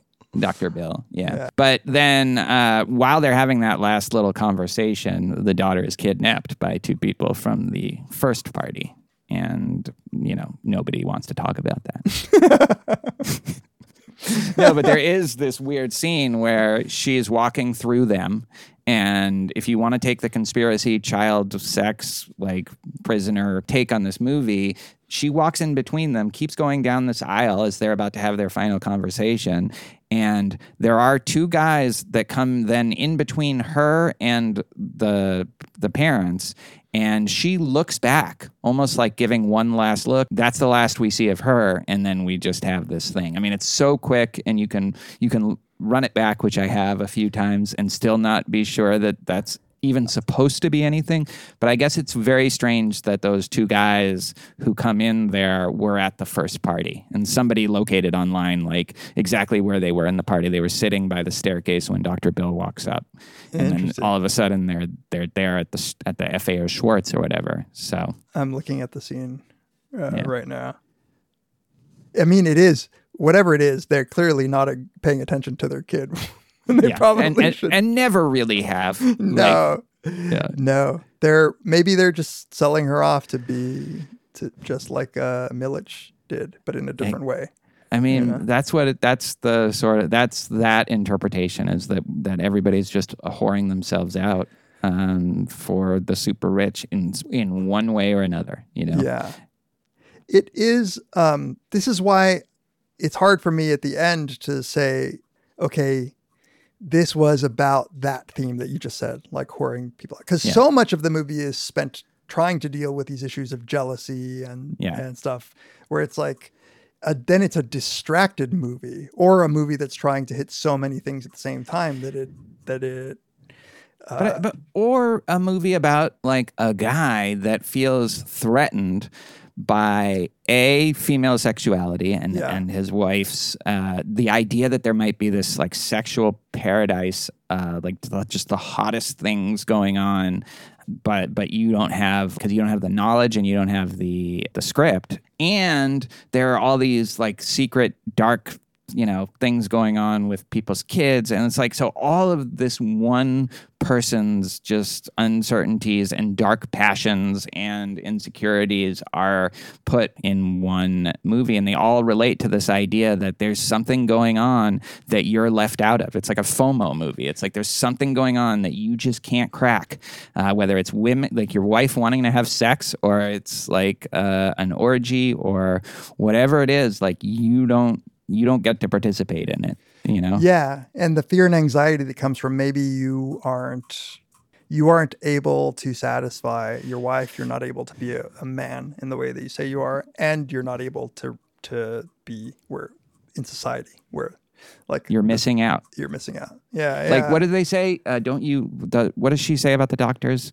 Don't you worry about what you'll miss or something like that? Uh, Oh yeah, mean, the uh, models. Yeah the model just think of all they miss um, Yeah. she says about doctors you Yeah. know yeah like like miss both in like you don't get to participate in it and also you, you're not even aware of it like your wife wanting to fuck a, a, a navy right, guy Right. Yeah. So at the end, like I was on this watch compelled by the thought that this is a movie about um, that's wrapping together these Freudian ideas of desire, like strong, you know, for him, everything has its, every impulse comes from some sort of sexual desire, but also coming to terms with the female sexuality and the blending of dreams and reality. It all it seemed to be that the eyes wide shut meant like this movie you're just barely glimpsing what the true nature of things is you're Yeah. you're almost there, buddy. You almost realize that like Yes. women want to fuck too. That you're being pimped out by the upper class. That uh, you're training your daughter to be just just like Milich is. Like all of these things, you're almost there. Do you want it? Do you want to know it all, or do you want to keep your eyes wide shut?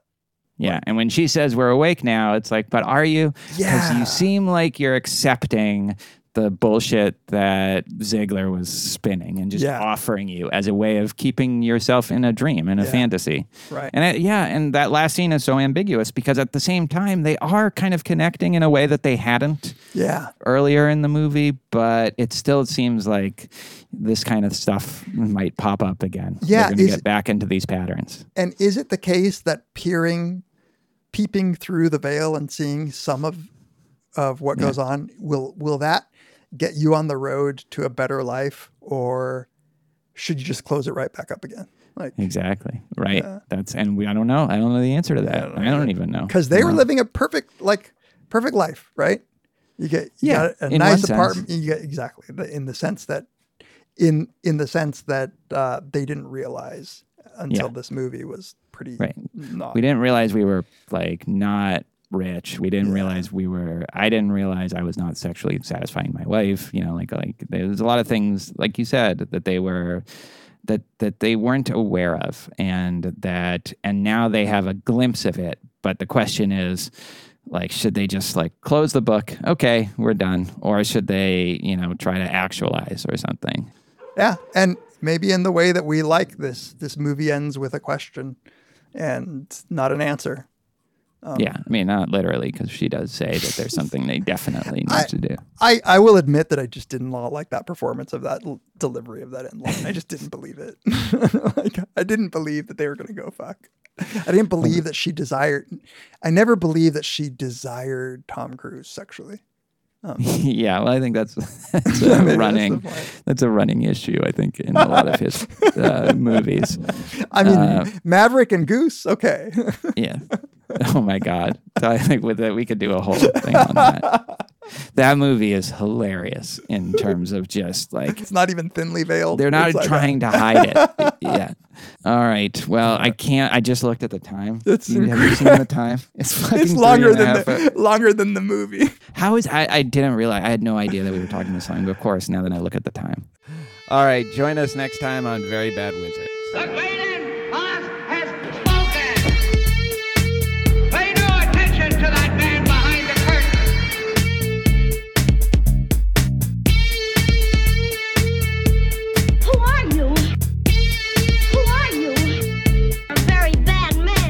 A very good man. Good man. They think deep thoughts, and with no more brains than you have. Pay no attention to that man. Anybody can have a brain. You're a very bad man. I'm a very good man. Just a very bad wizard.